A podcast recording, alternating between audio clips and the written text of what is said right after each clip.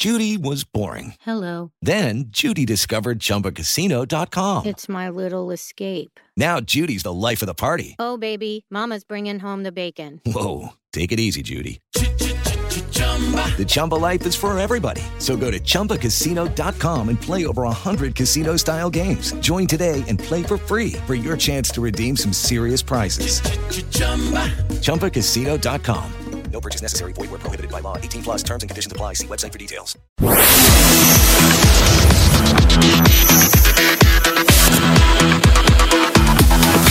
Bate pronto. Chegamos com o Bate Pronto aqui na Jovem Pan, pelas ondas do rádio, no canal do YouTube Jovem Pan Esportes. Dia especial porque nós temos o grande clássico das Américas, Brasil e Argentina no Maracanã pelas eliminatórias. O Brasil que não vem em boa fase, foi derrotado pela Colômbia, foi derrotado pelo Uruguai enfrentando a Argentina de Lionel Messi e a Jovem Pan preparando aquela cobertura para você, a nossa equipe no Rio de Janeiro, o Gabriel Dias, o Mauro César Pereira, o Rodrigo Viga, o Giovanni Chacon, todo o nosso timaço direto do Rio de Janeiro vai transmitir essa partida mais tarde, Brasil e Argentina.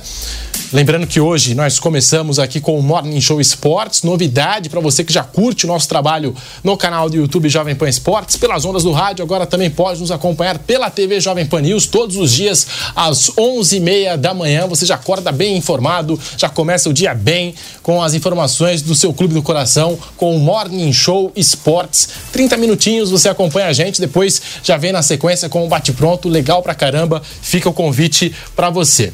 Bom, a gente abre essa edição do Bate Pronto falando desse super clássico Brasil e Argentina. Qual a expectativa para esse jogo? Bruno Prado, muito boa tarde para você, Bruno. Boa tarde, Pedro. Boa tarde a todos. Bom, é um jogo bem complicado para a seleção brasileira, claro, pelo adversário, o atual campeão do mundo, seleção que tem Messi, um dos maiores jogadores de todos os tempos. Tem uma sequência de trabalho, praticamente o mesmo time que ganhou a Copa há um ano lá no Catar e o mesmo treinador. Enfim, a Argentina é um time, uma seleção pronta, né? uma seleção que vai jogar bem, jogar mal, vai perder, como perdeu para o Uruguai. Mas é uma seleção pronta, uma seleção que vai estar bem na maior parte dos jogos, porque já tem uma, uma equipe, já tem uma maneira de jogar, já é uma equipe formada. E do outro lado, o Brasil, que não tem hoje um time pronto, um jogo coletivo funcionando bem, porque houve uma mudança bem grande, né? Do, uma, houve uma ruptura de um trabalho longo do Tite, de seis anos e meio, um trabalho que foi bom, para um trabalho, primeiro com três jogos com o Ramon, agora o sexto jogo com o Diniz, e com uma maneira bem diferente de jogar. Né? O Diniz ele pensa futebol muito diferente do Tite, principalmente no momento de atacar. Né? O Diniz quer que os jogadores se aproximem, tabelem, é um jogo de toques mais curtos. O, o Tite ele armou a seleção mais ou menos como um time europeu mesmo, assim, a maioria dos times europeus, um jogo mais posicional, como os jogadores estão acostumados, é, cada um ocupando o seu setor na hora de atacar, é, um jogo mais direto, uma, a bola usava muito a jogada individual com os pontas, no mano a mano com os defensores adversários adversários. Então, é uma mudança na maneira de jogar. Desfalques na seleção brasileira. Né? O Brasil, nos seus jogadores, vários jogadores importantes do Brasil não estão à disposição. Casimiro, Paquetá, Neymar, Vinícius Júnior, é, Militão, que seria o imediato ao Thiago Silva, que também saiu da seleção após a Copa.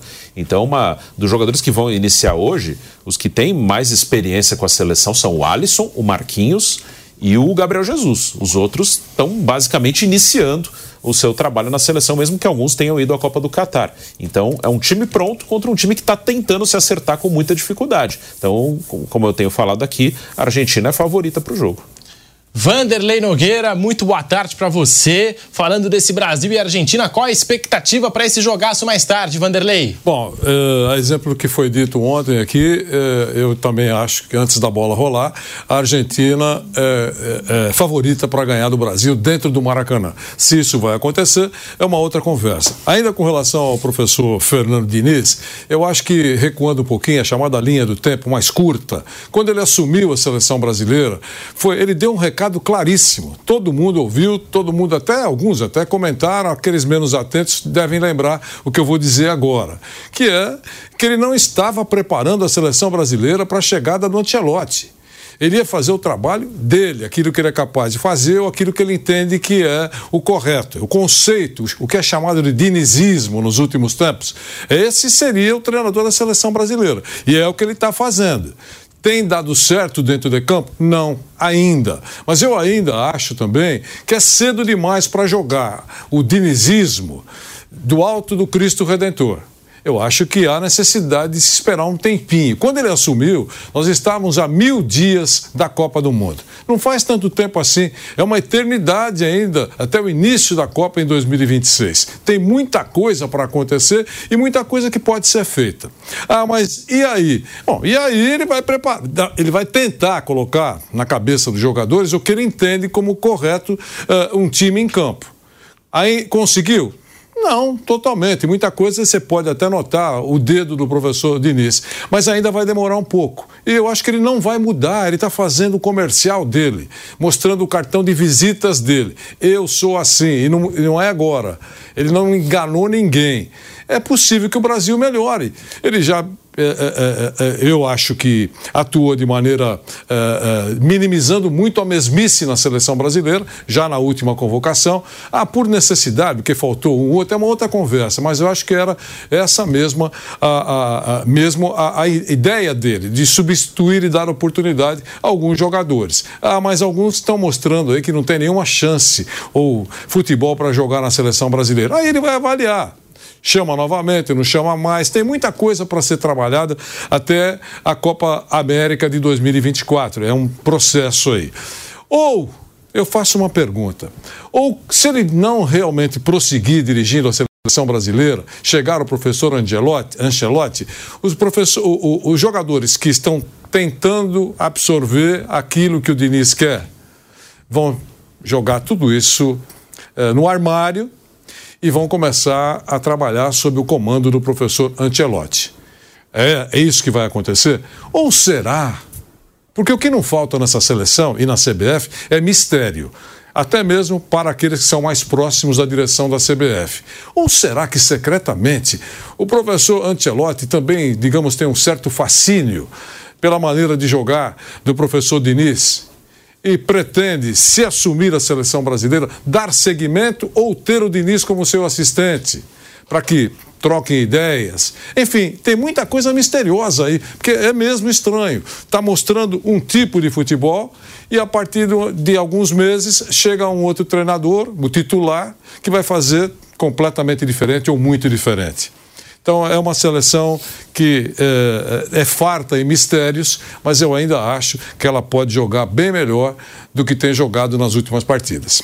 Daqui a pouquinho o Rodrigo Viga chega com informações direto do Rio de Janeiro, mas antes. A gente está aqui analisando esse Brasil e Argentina. Argentina que chegou ontem à noite no Rio de Janeiro já está ali concentrado esperando esse jogo no Maracanã. Fábio Piperno, muito boa tarde para você. Expectativa para esse grande clássico das Américas, Brasil e Argentina no Maracanã, Piperno. Boa tarde, Pedrinho. Um grande abraço à nossa audiência. Eu acho que mais uma vez a gente vai ver uma seleção brasileira com muita dificuldade. Primeiro, porque vai pegar uma equipe melhor e mais pronta. Né? A gente está falando de uma Argentina campeã do mundo e que tem o Scaloni no comando aí já há quatro anos aliás, cinco anos, né?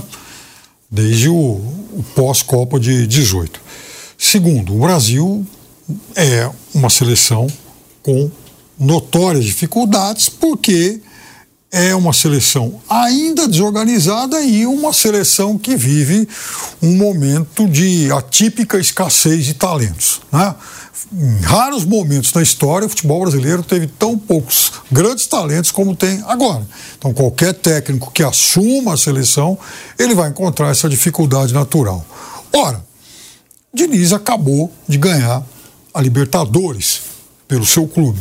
Então, essa é uma outra dificuldade. E por quê? Porque agora a gente tem também um técnico que exerce dupla jornada. Ele é técnico do clube e também da seleção. Para alguém que é interino, eu não vejo problema algum. É evidente que isso vai aumentar a dificuldade lá num momento ou outro, mas ok, é algo absolutamente contornável. A questão é que é, as dificuldades que a seleção tem enfrentado também, de certa forma, vão testar a maturidade do Diniz e a capacidade de observação. Então, por exemplo, no último jogo, por incrível que pareça, principalmente no começo, eu vi algumas virtudes da seleção, principalmente quando ela se agrupava atacando, quando o jogo de aproximação é, fazia é, efeito, né? principalmente naqueles minutos iniciais. E o gol do Brasil aconteceu assim: antes do gol, aos quatro minutos, o Brasil já tinha feito um ótimo ataque aos dois, que o Vinícius Júnior acabou tendo uma oportunidade e cabeceou para fora. Jogadas rápidas, jogadas de aproximação, chegada de, muito, de muita gente de trás, é, intensa movimentação. O Vinícius Júnior, por exemplo, participando do jogo mais na faixa central de campo. Aliás, ele tabela, inclusive, com o Martinelli no lance do gol, uma jogada pelo, enfim, pelo meio. Então, isso é uma virtude. E é claro que isso acabou se desmoronando depois e tal. Mas o principal defeito foi a dificuldade para a seleção se agrupar no meio-campo quando perdia a posse de bola, quando era atacada. E principalmente quando a Colômbia se reorganizou no jogo depois daquele susto inicial. Aí a Colômbia faz um 2-2-2. A Colômbia também se mexe muito individualmente. Era um time com alguns jogadores muito inspirados e foi uma equipe que envolveu a seleção brasileira. Então. Como a seleção mostrou esses defeitos táticos, eu imagino e espero que o Diniz tenha tirado boas observações disso, porque hoje ele vai enfrentar um adversário ainda mais qualificado. Se ele não aprendeu com o jogo passado, as dificuldades da seleção serão maiores ainda. Mas a gente está falando de um técnico que outro dia ganhou a Libertadores. Técnico que ganha a Libertadores não é, obviamente, um sujeito, um observador vulgar e banal. Então eu espero que ele consiga ter extraído boas observações. E espero também que a CBF pense muito no que será da seleção brasileira caso o professor Ancelotti diga não. Vamos para o palco do jogo. Vamos para o estádio do Maracanã. As informações do nosso Rodrigo Viga. Eu disse no Morning Show Sports que agora é um Viga Paz e Amor. É? Porque na época do Tite. Mudou? Na época do Tite era pancada o tempo todo, né? Não, não, importava o resultado, a atuação do Brasil, era só pancada. Agora com o Fernando Diniz, ele tá passando um pano para a seleção brasileira, não é, Rodrigo Viga? Muito boa tarde para você. Fala, Pedrão. Fala. Sempre um prazer falar com o Vanderlei Nogueira e mais do que nunca falar com meu amigo Piperno. É, é, força e fé, Piperno. Sabe que a gente está do Opa, seu lado para, para para todo sempre. É um casamento hum. é, diferente, no bom sentido, por favor, tá? Mas Sim. para todo sempre, torcendo aí pela sua pronta recuperação. O, Pedro, deixa eu te dizer, é, o outro, né, o Tite, que hoje é técnico do Flamengo, teve seis anos, né? Ele fala, não, eu só tive meio ciclo, agora quero um ciclo completo. Chegou à Copa do Mundo, não sabia nem que time ia botar em campo. E quando olhava para o time, o primeiro que ele sacava era o Vini Júnior, que na Europa já era o cara há muito tempo, muito mais do que o Neymar, mas ele teve essa preferência, teve essa é, predileção. Vamos lá. É, dito isso, eu não sou um defensor é, do Diniz, mas acho que é, é muito cedo para você avaliar o trabalho é, de um profissional que conseguiu de um limão, olha que novidade, em fazer uma limonada com o Fluminense. O Fluminense não tem jogadores como tem Flamengo, como tem Palmeiras, como tem Atlético Mineiro, mas foi o campeão da Libertadores da América. Então acho que ele tem mérito em chegar aonde chegou, mas não deixa de fazer críticas. Eu acho que o ponto crucial e fundamental que eu venho dizendo há muito tempo aqui no microfone da Jovem Pan, é estrutural, é organizacional, é no DNA do futebol brasileiro. Visto que hoje os laterais daqui a pouco aqui no Maracanã serão Emerson Royal, Gabriel. Emerson Royal na direita e do lado esquerdo o Carlos Augusto. Dá para entender? Dá para encarar. Então o problema vem lá de trás, quando você está formando na base, já tomada e dominada por empresários. É, por que, que você não consegue fazer um bom lateral direito, não consegue fazer um bom lateral esquerdo? Falar, o Brasil, já falei, o Brasil não consegue ter um camisa 10. E quando tem um camisa 10, ele é pouco aproveitado não acho nem que o Rafael Veiga seja o cara para conduzir o meio de campo do Brasil. Mas é preciso dar chance a um articulador. E aí, é, onde estão as minhas críticas ao técnico Fernando Diniz? Ele tem que entender que o Fluminense é Fluminense, seleção brasileira é seleção brasileira. No Fluminense, ele tem muito tempo para trabalhar na seleção brasileira muito pouco. Se não fosse o Fernando Diniz, seria o, o Vanderlei Nogueira, seria o Piperno, seria o Pedro Marques, seria o Rodrigo Vitor. Também teria pouco tempo para trabalhar. Então é difícil você implementar num curtíssimo prazo de tempo esse estilo de jogo de aproximação dos grupinhos, das rodinhas, que foi muito bem sucedido no tricolor das Laranjeiras. Acho que é, o Diniz precisa entender o seguinte: ele, é, no Fluminense, já era um cara que não valorizava muito essa questão da bola passar pelo meio de campo, certo? Era uma, o meio de campo era apenas um, um rito de passagem e não o, o local ou locos para pensar e organizar o jogo. E acho que aí há uma crítica a ser feita ao Fernando Diniz. E quando a gente olha para as laterais, entendo que se não temos bons laterais, é melhor jogar com bons zagueiros para fortalecer o sistema defensivo, talvez uma linha de quatro ali atrás, que foge às características do Brasil, do que jogar com laterais ruins, porque você não tem laterais que se transformam em alas, não chegam na frente e também são jogadores vulneráveis lá atrás. O que, que justifica o Renan Lodge na seleção brasileira? O que, que justifica o Carlos Augusto na seleção brasileira? O Emerson Royal fez o quê no futebol nacional e internacional? Tem jogado onde? Nem no Tottenham tem jogado é, jogava lá quando estava no futebol espanhol, para ser é, lateral titular do Brasil. Então, ele joga uma linha forte de quatro ali, joga o Marquinhos, que é um jogador que já teve experiência para lateral direita, pega alguém de perna canhota, joga para lateral esquerda, joga ali com uma linha de quatro fortalecida, até para você começar a pensar a utilizar mais setor de meio campo. E Pedro, voltando à questão do Ancelotti, a gente estava conversando aqui no nosso canal interno. Eu vou trazer uma informação aqui, as pessoas precisam entender muito bem o que eu vou dizer. É, as informações que eu tenho colhido junto ao futebol europeu é de que Pepe Guardiola não deve renovar o seu contrato com o Manchester City na próxima temporada. Ah, significa dizer que ele vai ser o técnico da seleção brasileira é, a partir de meados do ano que vem? Não, não estou dizendo isso. Mas do jeito que está a campanha do Brasil, se o Guardiola estiver disponível no mercado, é claro que o Brasil vai atrás dele, é claro que a CBF vai atrás dele. Por que, que eu estou dizendo isso? Porque as mesmas minhas fontes que vêm da Europa dizem que é dificilmente, só uma hecatombe, vou repetir a expressão dada, só uma bomba atômica caindo é que faria com que o Antelote é, viesse a dirigir a seleção brasileira. Até porque essa informação que me chegou agora há pouco dá conta de que uma minuta de renovação de contrato por mais uma temporada do Antelote foi apresentada pelo Real ao técnico italiano. Agora, para que ele fique por mais uma temporada, talvez, é preciso acontecer pelo menos uma boa campanha do Real Madrid é, no campeonato é, da Liga dos Campeões. O que, que, é uma boa campanha? É chegar, vamos lá, às semifinais. Não precisa ser campeão. Se ele conseguir chegar às semifinais da Liga dos Campeões, essa minuta pode se transformar em um contrato de mais uma temporada ao Carlo Ancelotti. Carlo Ancelotti, eu sempre tenho dito aqui no microfone da Jovem Pan, é um sonho quase que uma utopia da seleção brasileira, que continua apostando nele. Agora, um fato novo pode surgir além da campanha ruim que o Brasil vem fazendo nas eliminatórias, essa possibilidade que uma alta fonte da Europa me falou, é, dando conta de que o Pepe Guardiola já teria dito que quer encerrar o seu ciclo no City e ficaria disponível no mercado, não quer encerrar a carreira. E ele já disse lá no passado é, remoto que tinha como sonho, como desejo, um dia dirigir a seleção brasileira. E tenho dito, as informações são quentinhas de agora, viu, Pedrão? Tá aí, informação quente do nosso Rodrigo Viga a gente fica naquela. Será que vem o Carlo Ancelotti? Não vem o Carlo Ancelotti? E o Viga trazendo aí uma informação apurada com gente lá da Europa dizendo que também tem a possibilidade, caso o Ancelotti estenda o contrato dele com o Real Madrid, o, o Rodrigo Viga colocou aí Guardiola, que não deve renovar com o Manchester City, a informação do nosso Rodrigo Viga. Vanderlei. O, o Viga sempre é muito bem informado e ele está dando um, um detalhe por ouviu de fontes que também são bem informadas. Se vai se confirmar, a gente sabe, o Viga, eu e todos nós sabemos, que as coisas mudam. Aquilo que você imagina que vai acontecer, ou então uma notícia que surgiu hoje, ou transpirou hoje, de fontes bem informadas, elas se confirmam ou podem uh, não se confirmar. E todo jornalista enfrenta isso. O que não pode é inventar. E isso aqui o grupo Jovem Pan e nem os meus companheiros fazem isso uh, uh, na sua profissão, levam tudo muito a sério.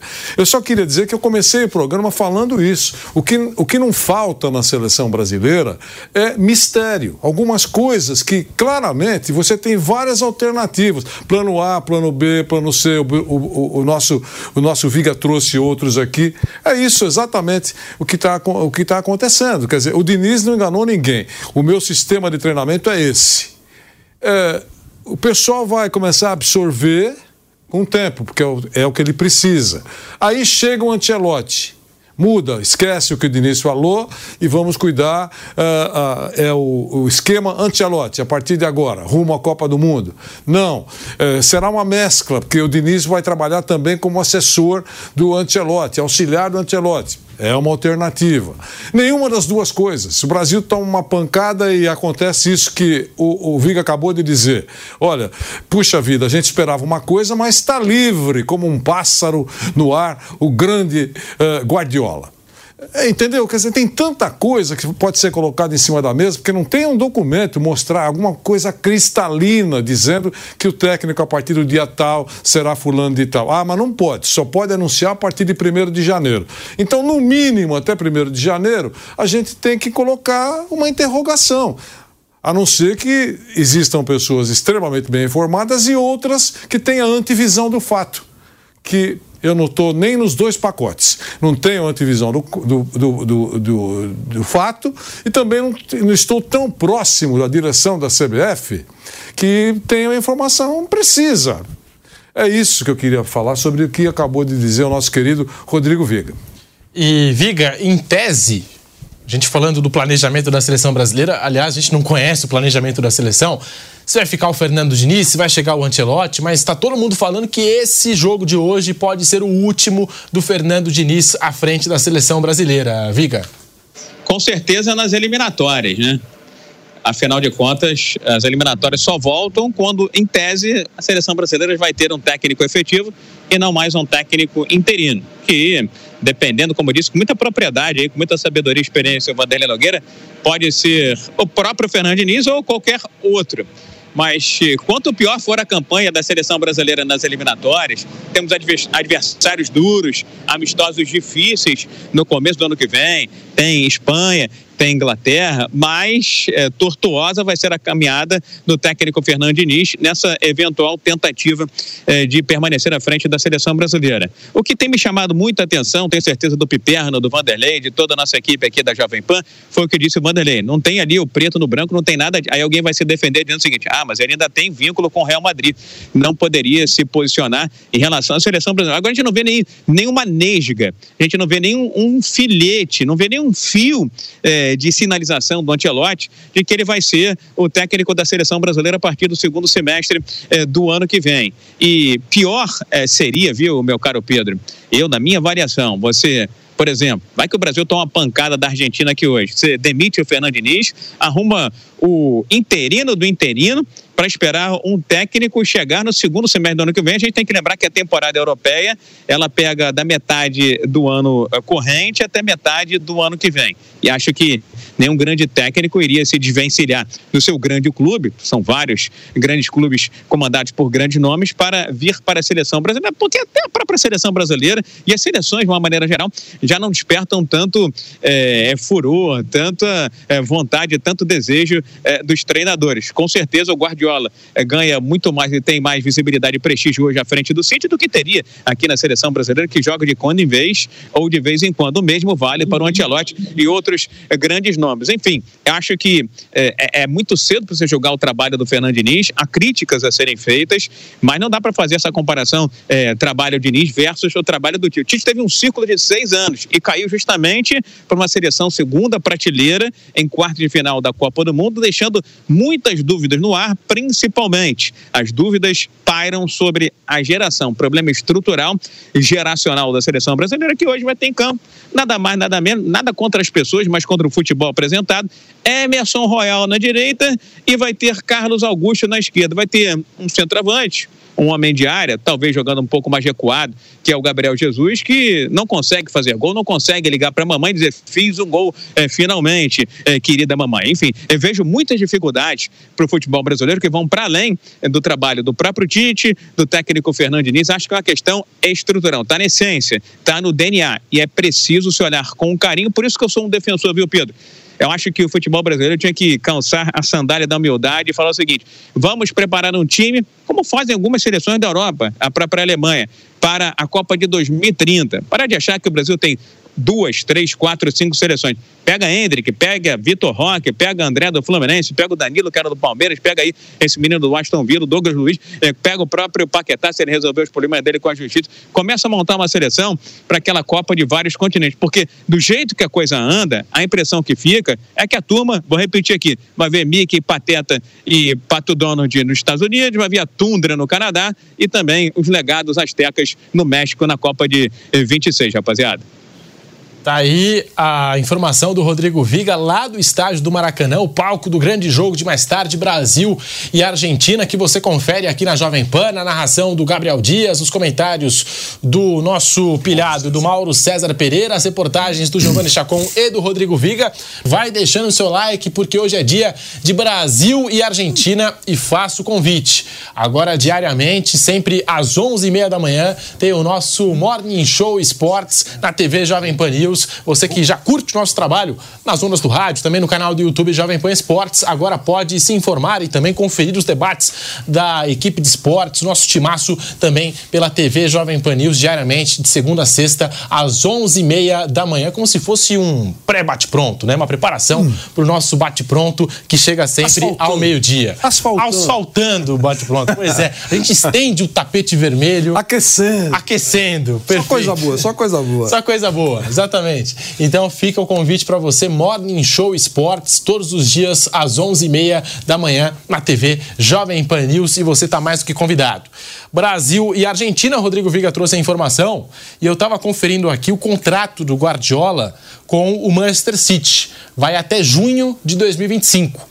E o Piperno também, a gente aqui conversando em off, o Piperno me trouxe uma publicação do Diário Marca, uma publicação desta Anteontem. semana. Anteontem. Anteontem. Do Diário Marca falando que acima dos contratos existe uma relação de muita confiança da diretoria do Real Madrid com o Carlo Ancelotti. E dentro do Real Madrid já há uma ala e também uma expectativa nos bastidores que o Ancelotti permaneça, que ele seria o mais indicado a permanecer no Real Madrid, por mais que estejam falando de seleção brasileira, por mais que o contrato esteja acabando, tem muita gente dentro do Real Madrid, da direção merengue, que ainda confia na permanência do Carlo Ancelotti. Bruno Prado.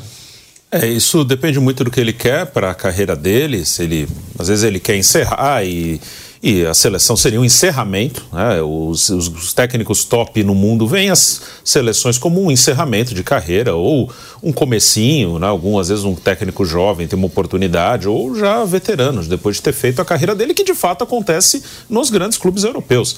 A carreira do Ancelotti, ela já está escrita, ela foi escrita no Milan, no Chelsea, no Bayern de Munique, no Real Madrid, no Paris Saint-Germain, como a do Guardiola também, já está escrita no Barcelona, no Bayern de Munique, no Manchester City. Se eventualmente eles vierem a dirigir uma seleção na reta final da carreira, é uma coisa a mais. Que se, claro, se ganhar uma Copa, isso vai ser lembrado, mas não vai. O que, o que vai ficar de Ancelotti Guardiola, de e o José Mourinho, enfim, de Jürgen Klopp, já está feito, já está desenhado nos clubes. As seleções não vão acrescentar muito na carreira deles. Aí tem que ver o que ele quer. É, eu, não, eu, se eu fosse o Ancelotti, obviamente não sou, eu não, nem pensaria em sair do Real Madrid. Se ó, você quer ficar aqui mais 10 anos, perfeitamente, fico aqui, tranquilo. É, mas aí é de cada um, né? Cada um sabe o que quer para sua vida, para sua carreira. Eu jamais trocaria o Real Madrid pela seleção brasileira, mas de jeito nenhum já que a gente está falando de Carlo Ancelotti, é, uma possível chegada aí, como trouxe também a informação o nosso Rodrigo Viga do, do, do, Guardiola, eu disse, né? O Guardiola, o contrato dele com o Manchester City, só reforçando aqui, vai até junho de 2025. E no caso do Ancelotti, saiu essa informação do Diário Marca que dentro do Real Madrid, acima de contratos, existe uma relação de muita confiança da diretoria merengue com o Carlo Ancelotti. E já existe uma ala nos bastidores que defende a permanência do Carlo Ancelotti, por mais que estejam falando de seleção brasileira, por mais que o contrato do Ancelotti esteja já na reta final, o Real Madrid já considera o Carlo Ancelotti o nome ideal para permanecer no clube daqui para frente. Bruno Prado, você estava com a palavra, a gente voltou na rádio Jovem Pan, tá aí o Brasil nessa indefinição. Tem gente que está esperando o Antelote, a gente não sabe se esse vai ser o, o, ciclo final de Fernando Diniz como técnico da seleção brasileira, né? o técnico principal. O que esperar da seleção brasileira daqui para frente, Bruno Prado? Não, é, eu acho que há uma indefinição enorme mesmo. Não tenho uma informação sobre isso, mas já falei algumas vezes aqui, eu não acho que. Eu não consigo ter essa certeza de que o Ancelotti está fechado com a seleção. Não me, em nenhum momento, nas palavras do Ancelotti, me passou essa impressão.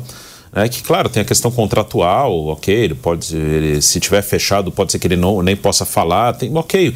Mas, assim, mesmo assim, sentindo, ouvindo, nenhum momento me passa a impressão, não, tá certo. Ele só está escondendo A não ser o jogo. reitor. É, só o reitor lá da, de Parma, lá da Universidade de Parma, que falou que ele vai vir. Mas, é, assim, eu acho que, claro, teve alguma coisa, alguma conversa. O presidente da CBF não ia tirar isso do nada, nunca falou com o cara e acha que não é. Claro que ele alguma coisa teve e ele pode ter sinalizado que aceitaria conversar, que ele tem um contrato, depois do contrato poderia acontecer alguma coisa, mas 100% não me deu em nenhum momento essa impressão de que está fechado. Ó, acabou o contrato aqui, eu estou chegando na seleção brasileira. E tem sempre essa possibilidade do Real Madrid convidá-lo para permanecer, ele ter algum outro convite de algum outro clube. Então, é, eu acho que é uma situação indefinida. Assim, o presidente da CBF ele fez uma jogada, assim, eu quero trazer um grande nome de impacto mundial. Beleza, tenho que esperar para tentar trazer esse cara, eu vou esperar. Enquanto isso, eu vou deixando um técnico interino, que até acho que. Hello, it is Ryan, and I was on a flight the other day playing one of my favorite social spin slot games on chumbacasino.com. I looked over the person sitting next to me, and you know what they were doing? They were also playing Chumba Casino. Coincidence? I think not. Everybody's loving having fun with it. Chumba Casino is home to hundreds of casino style games that you can play for free anytime, anywhere even at 30,000 feet. So sign up now at ChumbaCasino.com to claim your free welcome bonus. That's ChumbaCasino.com and live the Chumba life. No purchase necessary. VGW Group. Void were prohibited by law. See terms and conditions. 18 plus. que se não tivesse perdido para Marrocos e Senegal, ia estar o Ramon aí até hoje. Ele quer o Ancelotti. É, Ele, como interino, ele botaria alguém. Já tinha o Ramon lá, que é funcionário da CBF. Se tivesse vencido os amistosos, ele ficaria. Ele trocou o Ramon pelo Diniz, porque o Ramon perdeu para Marrocos e Senegal. E aí ele teve que trazer outro e escolheu o Fernando Diniz. Bruno, é- é- é só, Sim, desculpa claro. interromper, mas só quero dar uma pitadinha aí. É, o técnico do Marrocos assumiu quatro meses antes. Isso. Sim. Eu queria até falar sobre E isso. todo verdade. mundo está aplaudindo até hoje a apresentação do Marrocos na última Copa do Mundo. Eu acho que todo mundo concorda com isso, tá certo? Eu estou falando isso porque eu penso agora a, a, a, opinião, perdão, a informação do Rodrigo Viga. E o, o nosso Pedro disse que o Guardiola estará livre oficialmente em, na junho metade de de 2025. Perfeito. Então nós teremos um ano do- de- da liberdade total do professor Guardiola até o início da Copa do Mundo. Tá certo? Então, se- são hipóteses. Vamos admitir que nada dê certo, aí fique. fi- eh, nós estamos, eu estou delirando aqui. Esteja livre no mercado, Guardiola 80, em, em metade do ano que vem, recebeu uma proposta astronômica da CBF e ele assuma a seleção brasileira. Guardiola no comando da seleção brasileira um ano antes da Copa. É ruim. O que vocês pensam? É ruim? Não. Então, i- isso é, eu sei, é poesia. Estou jogando no ar. Mas eu estou falando que, sabe, existem coisas que vão começando a, a- a colocar dúvida na nossa cabeça. O Bruno falou há instantes aí que um técnico importante, muito importante do futebol mundial, até pensa em seleção brasileira no, no seu momento de fechar a carreira. Há exceções, aqueles mais jovens que começam. E veja o que aconteceu com o Scaloni. Qual é a história do Scaloni como técnico de futebol? A não ser no momento de aperto do futebol argentino, sem grana, sem alternativa, assumiu a seleção e foi colocado no coração por a- pela relação profunda com o Messi. Ele era interino também. Tá certo? Ele era da Ele é comissão do do São mundo, Paulo. ele é campeão do mundo, ele pode parar hoje, que ele vai dar palestra no mundo todo, vai ganhar um dinheirão. Então, eh, eu só estou dizendo que não é muito o tempo. O tempo é bom? É claro que é bom. Eu, seria um maluco falar que olha, o cara trabalha tanto tempo e ele conhece as pessoas, eh, conhece as virtudes e defeitos de todo o seu elenco. Tudo isso ajuda muito, é claro que ajuda. Mas não significa alguma coisa assim fundamental.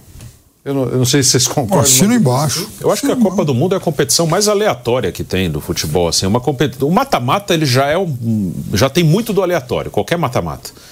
Da Copa do Mundo, que dura um mês, e aí você faz sete jogos, e agora com o novo formato, oito jogos em um mês, né? Na próxima Copa, quem for a final vai ter que fazer oito jogos. O aleatório está muito presente. Sim, acho até que exageram na, na criação de heróis e vilões por causa da Copa, porque eu acho que a Copa tem muito do aleatório. Claro, você tem que estar. Tá, você tem que ser uma das seleções que tem a condição de vencer. O aleatório não quer dizer que, sei lá, o Uzbequistão vai ser campeão do mundo, pode ser campeão. Não, você tem que ser uma das sei lá, sete, oito, nove seleções que tem a condição de ganhar uma Copa. Uma seleção mais fraca, ela pode eliminar um gigante aí no meio do caminho, mas dificilmente ela vai eliminar quatro gigantes. Ela dificilmente vai eliminar um nas oitavas, um nas quartas, um na semi outro na final. Então você tem que estar entre esses que, eh, que tem condição. E aí o que vai acontecer lá depende muito do momento. Se tem eh, muito jogador machucado, se não tem, se o seu time está bem fisicamente, o caminho que você pegou é, uma bola que bate num entra, outra bate no outro e sai. Pênalti, muitas decisões por pênaltis. É. O pênalti vai um pouquinho para a direita, vai na trave, se vai um pouquinho mais por meio, vai no gol. Assim, é um aleatório muito grande. Você tem que estar tá preparado para que o aleatório te ajude mas é, não, não é uma coisa assim, não, se eu fizer isso, isso, isso, eu vou ganhar a Copa. Você perde a Copa numa bola que bate na tua cabeça e entra. Então, é uma competição que tem muito do aleatório. É aquele mês, é aquele mês. Às vezes o jogador não vem bem no clube, aí de repente naquele mês arrebenta de Copa do Mundo, às vezes até garante um super contrato na Europa, né? Uma dessas, leva o time a conquistar a Copa do Mundo, é aquele mês. Se ganha, tudo também é maravilhoso. Se perde, se cai numa semifinal, se, cai, se perde até a final, tudo né, a gente sabe, desmancha da noite para o dia. É a Copa do Mundo.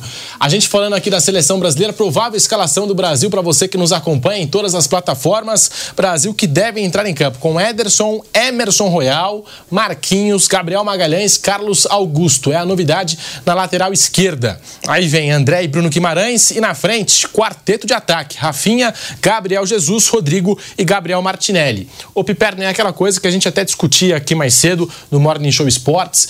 Se os laterais não estão correspondendo, para quem insistir com os laterais?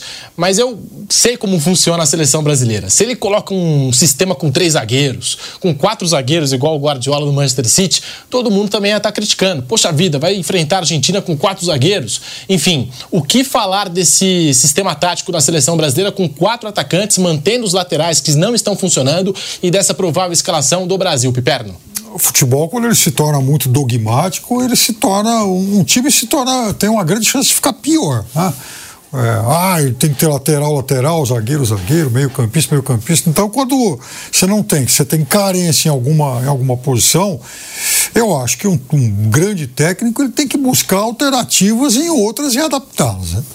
Aí vai muito da capacidade também do jogador e do técnico viver aquele momento, aqueles aquele poucos dias e às vezes alguns poucos minutos. Vocês falaram, por exemplo, o Vanderlei e o Bruno sobre técnicos que encaixaram naquele momento de Copa do Mundo, jogador também. O Lukaku, nesse final de semana, ele se tornou é, o, o, maior artilheiro de eliminatórias de, Copa, de, de, de Euro em, todo, em todos os tempos, chegou à marca de 14 gols e tal, já está passando aí grandes artilheiros, tá um, dois gols aí de ultrapassar, por exemplo, a marca do Puskas enquanto goleador de seleção nacional, né?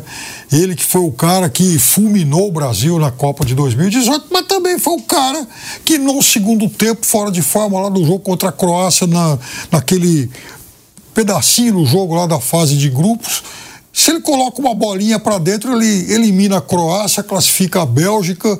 A história daquele Mundial seria, seria diferente, mas ele perdeu gols incríveis, fora, distante da sua melhor forma física, oportunidades que normalmente ele não, ele não perderia saiu como o grande vilão belga e ele tem uma história, né? Ele mesmo assume isso, fala, olha, quando eu faço gols e tal, né, eu sou artilheiro, isso, aquilo, quando eu perco essas oportunidades, eu sou apenas um jogador africano. Tem isso também, e aí ele é alvo de né, odiosas ações racistas lá na, na Bélgica. Então acontece de tudo.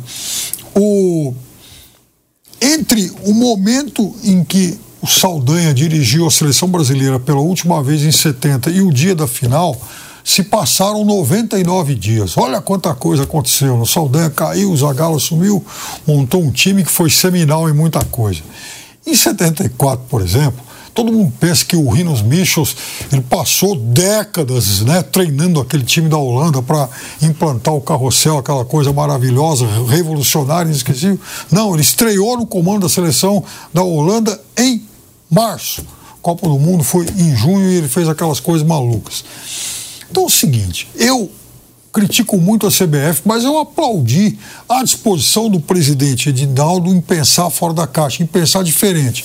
Ou seja, aqui está tudo errado, agora eu vou pensar grande, eu vou atrás de um dos dois, três melhores técnicos do mundo e eu quero esse cara. Ele foi lá, se reuniu e tal, e voltou com essa ideia do técnico tampão que fosse esquentar banco até o Ancelotti estar liberado. Ora, ele não sabe se o Ancelotti estará livre ou não. Há uma zona de indefinição, há uma zona cinzenta. Seria desleal também com o Fernando Diniz falar: você fica na seleção brasileira até o final do ano, aí em dezembro você chega lá no Fluminense, pede demissão para ser interino mais seis meses, porque aí você pode ser substituído. Então tem muita zona de indefinição. Eu sou a favor do seguinte: não há urgência nenhuma. Se o Ancelotti quiser reformar o contrato dele por mais um ano e der à CBF, por exemplo, a palavra de que em 2025, um ano antes da Copa, ele estará liberado, ótimo. Se houver a possibilidade de contratar o Guardiola em janeiro de 2026, um semestre, um semestre antes da Copa do Mundo, lindo, eu iria atrás disso. E aqui no Brasil, tá cheio, Vanderlei, mas tá assim, ó, de interessado em ser interino na seleção, tá para colocar isso no currículo. Segue o jogo. Queria falar com relação a interino, que quando ele teve a ideia do interino, é, todo mundo ficou esperando e eu e vocês todos, ó, mas também não pode ser interino qualquer, não pode trazer o técnico do Nogueirópolis para dirigir a seleção brasileira. Não, não Foi mais ou menos isso que ele fez. Aí ele trouxe um outro interino que não, que não era um técnico qualquer, mas era um técnico falado por todo mundo que faz ou fazia ou, ou vai continuar fazendo alguma coisa diferente. Futebol desse técnico que ele trouxe, o tal de Fernando Diniz, é, é um futebol bonito. Todo mundo prega para a seleção brasileira um futebol diferente. É isso ou não é? Só que esse interino é hoje o campeão da Libertadores da América. Então, a condição de interino lá, de lá atrás, hoje você não pode mais falar com, digamos assim, minimizar quando você fala o interino Fernando Diniz. É, interino é verdade, pelo menos se fala que vai chegar o Ancelotti. É uma dúvida. Mas é apenas o treinador campeão da Libertadores da América. Poxa vida, ninguém é campeão sem querer. Né? Ele tem alguma virtude. Então, eu acho que isso deve ser pesado, uh, deve, pesar na hora que você vai fazer, qualquer um, né? Uh, respeitando quem não concorda. Uh, a crítica, é isso. Ó, eu vou virar a página aqui no Bate Pronto, porque o Romário deu entrevista nas últimas horas ao programa Boleiragem do Sport TV. E o Baixinho falou de todos os temas que a gente está tocando aqui na nossa pauta. Dentre eles, Neymar. De acordo com o Romário, existe uma obrigação da seleção brasileira em jogar para o Neymar. nós temos as aspas do Romário aqui no bate-pronto da Jovem Pan para você. Ó. O Romário disse o seguinte, abre aspas, a Argentina foi campeã no passado pelo simples fato de que todos os jogadores resolveram jogar para o Messi. Nas outras Copas isso não aconteceu. O Brasil tem obrigação de fazer com o Neymar já a partir de agora. O Diniz falou que o Neymar é acima da média. Ele é o melhor treinador que temos no Brasil e tenho certeza certeza absoluta que vai trabalhar esse time para jogar pelo Neymar, porque o Brasil depende e precisa dele ainda. Os números são impressionantes. Ele é merecedor e um dos melhores jogadores que eu vi jogar com a seleção. Mas quando fala de alto nível e patamar bem acima, ainda falta um pouco para o Neymar. Mas ele ainda tem condição de chegar nesse patamar. Fecha aspas, declaração do Romário ao programa Boleiragem do Sport TV. Vanderlei, Piperno, Bruno. Romário tem razão. O Brasil tem que jogar pelo Neymar, tem que jogar é, colocando o Neymar em destaque, ser esse jogador que vai carregar a seleção brasileira, geralmente já é assim. Geralmente o Neymar carrega essa seleção brasileira e a gente sempre destaca que na ausência dele o Brasil sente bastante. O, Neymar, o Romário tem razão ao falar do Neymar assim e desse plano, né, em tese, de jogar pelo Neymar?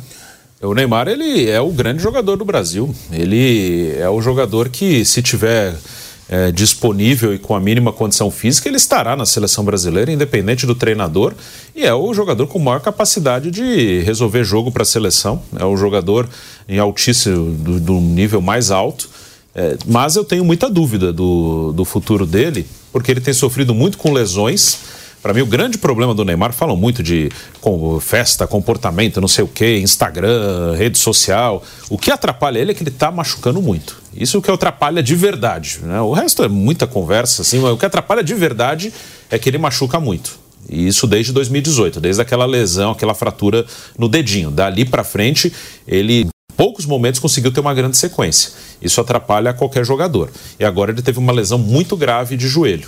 Já tem mais de 30 anos, é uma lesão grave de joelho, está jogando na Arábia Saudita. Eu tenho muita dúvida do que será o Neymar depois que ele voltar a jogar, depois da recuperação. Até na parte mental. Não sei, são seres humanos. E se você olhar a, a, trajetória de grandes jogadores do futebol brasileiro, mais ou menos com a idade do Neymar, 30, 30 e poucos anos, 31, 32, esses caras também saíram do futebol europeu é, e a maioria veio para o Brasil. É que quando vem para o Brasil, as pessoas não ficam chocadas do que, do, do, do que quando o cara vai para uma Arábia Saudita. Mas é mais ou menos a mesma coisa. É, assim, eles saíram aos 32, 31 anos, eles saíram do grande cenário, do grande palco do futebol mundial de clubes, que é o europeu, e vieram jogar em outro centro. Né? E, então, isso acontece muito mentalmente. O que Messi e Cristiano Ronaldo fizeram de jogar mais de uma década no topo do mundo, em altíssimo nível, é uma exceção na história do futebol. Não é fácil você manter você no máximo da sua concentração, da sua dedicação, é, da sua força mental para jogar. Não sei se o Neymar é, vai conseguir ter essa entrega toda depois da lesão. Eu não sei como é que está a cabeça dele, não sei mesmo. É uma interrogação enorme. Mas se ele tiver um mínimo de condição, ele estará na seleção brasileira, independente de quem seja o treinador. O Piperno, o Romário tem razão. O Brasil precisa jogar em função do Neymar, jogar para o Neymar, Piperno. Olha, o Brasil, ele necessariamente tem que criar uma outra alternativa. Brasil não pode ficar pensando nisso. O Neymar ele foi caçado na Copa de 14, né? acabou se contundindo por conta daquela deslealdade do Zunga. Depois ele chegou baleado em 18 e ele se contundiu no meio da Copa de 22. E aí, em 26, por exemplo, qual é a garantia que o Brasil vai ter de que, bom, dessa vez nós vamos contar com o Neymar na plenitude por oito jogos? Então, Brasil, esse é um dilema que o Brasil não tem que enfrentar, do tipo, ah, vamos preparar o time para jogar para o Neymar. Por quê? Quer dizer, hoje o Brasil. Por que, que o Brasil hoje tem que pensar nisso visando 2026, sendo que, em momentos decisivos, o Brasil não pôde contar em, né, em várias dessas situações com o Neymar na sua, na sua plenitude. E é óbvio que isso é culpa dele, porque jogador nenhum pede para se contundir. Então, o Brasil tem que se preparar para todos os para todos os cenários, inclusive para aquele de ter o Neymar atuando bem, para ter o Neymar fisicamente bem, mas também para ver, para ter o Neymar se entregando um pouco mais taticamente. Essa foi, aliás, a grande crítica que eu fiz a ele nos últimos, enfim, nos últimos anos. O Neymar, em muitos momentos, ele não pode ter, principalmente quando atua pela seleção, a preocupação de ser um solista dentro de uma seleção. Ele poderia é, né, exercer outros papéis, exercer, é, fazer com que a bola circulasse com mais rapidez, é, se preparar às vezes mais para o jogo coletivo do que exatamente para o jogo individual. A gente sabe que ele é um virtuoso e ele não precisa ficar tentando mostrar isso a cada lance. Então eu acho que a seleção brasileira tem que se preparar para todos esses cenários. Vanderlei Nogueira, falando dessa declaração do Romário sobre o Neymar.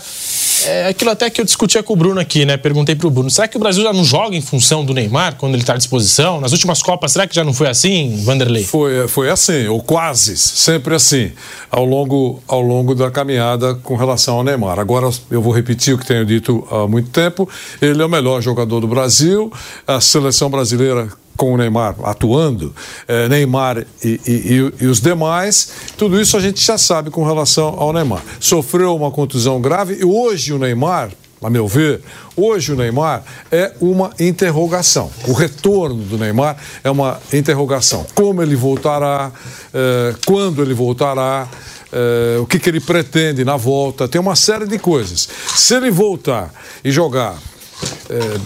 70% do que ele tem de potencial, por exemplo, ele continuará sendo titular da seleção brasileira e o personagem mais importante da seleção do Brasil.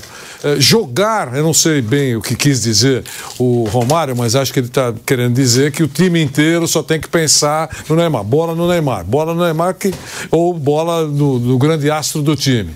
Eu acho que não tem que ser assim mas tem que contar com o talento indiscutível do Neymar se ele voltar ele será, digamos, o, o toque de, de talento, eh, de criatividade e de experiência pela carreira eh, dentro do time da seleção do Brasil.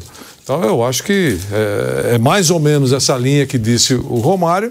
Eu acho que ele exagerou em alguns momentos, mas a importância do Neymar para mim também é indiscutível. Brasil e Argentina, pré-jogo a partir das 19 ou 20 horas? Kaique Lima, está aqui na coordenação. A partir das 19, né? Pré-jogo com a nossa Livian Weber, todo o timaço da Jovem Pan, a nossa equipe direto do Maracanã, do estádio jornalista Mário Filho, para trazer todas as emoções. O Gabriel Dias vai te colocar dentro do campo, junto com o Messi, junto com os craques também da seleção brasileira. É Brasil e Argentina, Argentina e Brasil para você. Ao que tudo indica, o último jogo de Lionel Messi em terras brasileiras. Bom, a gente estava aqui falando do Romário, ele falou sobre o Neymar, e eu já girei a mesa sobre o assunto, né? O Romário disse que o Brasil precisa jogar para o Neymar, em função do Neymar, que foi assim que a Argentina conquistou a Copa do Mundo, mas com o Messi, jogando né, pelo Messi.